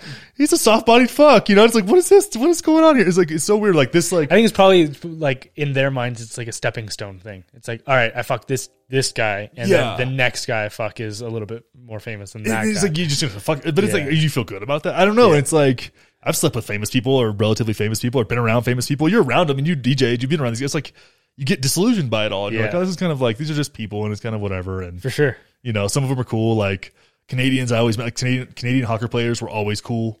Oh, Jonathan Toews, fucking rad dude. Yeah. Um, Duncan, um, I forget his last. Duncan Keith, fucking rad dude. Yeah. Matt got to hang out with those guys. Loved them. Like made friends because they, were- they were like guys I grew up with. Yeah. We're just they were like the boys. It was like we were Yeah, immediately yeah, like yeah. I know I get you, dude. You came from a small town. You like Yeah. played sports. That was your whole life. That's like, a lot of the Canadian hockey players. A small town, just like and yeah. yeah, and they Small live in town Chicago. Yeah, and they get to go to. They would come to Austin and like no one would know who they were. yeah, So I got actually got to watch hockey with Jonathan Toews. Oh, he explained to me the rules of hockey while we were watching hockey. 'cause I didn't really know. Yeah. I was like, "That's a that's a Stanley Cup That's MVP. Like, that's Yeah. really fucking cool, dude." that's a cool one to get a lesson from for sure. Yeah, and I'm like, it's like not to name drop, but like that was a really unique experience, you Yeah. know. But like being in that culture, like really made me appre- I- like it re- I reevaluated so much of myself through all of that. Again, Yeah. I had to get zero credit for that because it was actually somebody else's, you know, uh, influence on me and putting me through some fucking dark shit. Like, dude, I mean, it was so dark, and I don't think you guys ever known this. I had planned out how I was gonna fucking kill myself in the parking lot of the of the place I worked. Fuck. That's how fucked it got. Yeah, that's crazy. That's a deep. That's a different level. And it's like I don't I I don't think I've ever like said that. I was like, yeah, dude. I, I think I was I had told myself anybody who's had like suicidal thoughts. This isn't a joke. It's like fucking dark, you know. But like, I don't think I ever would have actually done it. But it was like when you start like getting into detail about it, mm. I was like, that would do more good. Like hurting these people and showing them what their fucking shit can do would do more good than I could do with my life. yeah, that's a tough one. You know, and that's how I've you, been, I've been, I've definitely been in dark places, and I've talked about, I talked about this shit early on, and the reason I stopped talking about that kind of like the history of like my mental health is I was like, I'm just giving ammo to anybody that wants to use it against me in the future. Like, it, like yeah, and I I don't feel like, I don't. I don't feel threatened by it. Like I have so much to live. Like I would trade my life for any. Like it's like Yeah. And I, I don't Yeah. think I, even at that time I don't know about how serious I was, but it was like but no, that is that I'll is tell you this: I took my sure. gun, my handgun that I had, Yeah. I put it in storage. Oof. I didn't want it in my house. Yeah, just in case of impulse. yeah. I don't know. It's just like I, just, I was like, I'm going to put this somewhere. Yeah, You know, I had a storage unit. I was like, I'm just going to drop this off. Like, I don't need this in my house. mine was always driving. Just it's like oh, this is fucking That's all- that's yeah, all it I don't think- I think I needed to be a little more dramatic with it. Because I Yeah. wanted to make it was like a statement, and I think people do that. And I think I, can- I, I because of that experience, I can like empathize with that more. People that Mm. have had, you know what I mean? It's like that's more valuable than my what I can do with my life at this point. Because I Yeah. was so fucking broken and empty. You know, Yeah. it's like I feel like everything had been taken from me. It was weird. It was really weird. Like looking back at it now, I'm like, wow, that was like I'm almost like it gave me a different perspective on life, you know, and you're more grateful for life now. And like having had that experience and like for sure. And that's an ayahuasca experience that like makes you like I had one that just made me like so grateful for being alive and like Mm-hmm. ha- that that that like range of experiences is really profound in some Yeah. way. And I and I do think that's the thing. And and when whenever I did used to talk about that kind of stuff, and I, I've wiped, I've taken them off of all my socials now. But that was one of the things where family members, I knew it made family members super uncomfortable hearing it. Mm-hmm. But I was also like, there is to what you were saying. It's like there is the polarity of everything. It's like you can only love as deep as you can hate. You can only fucking mm-hmm. you can only be as happy as you are capable of suffering.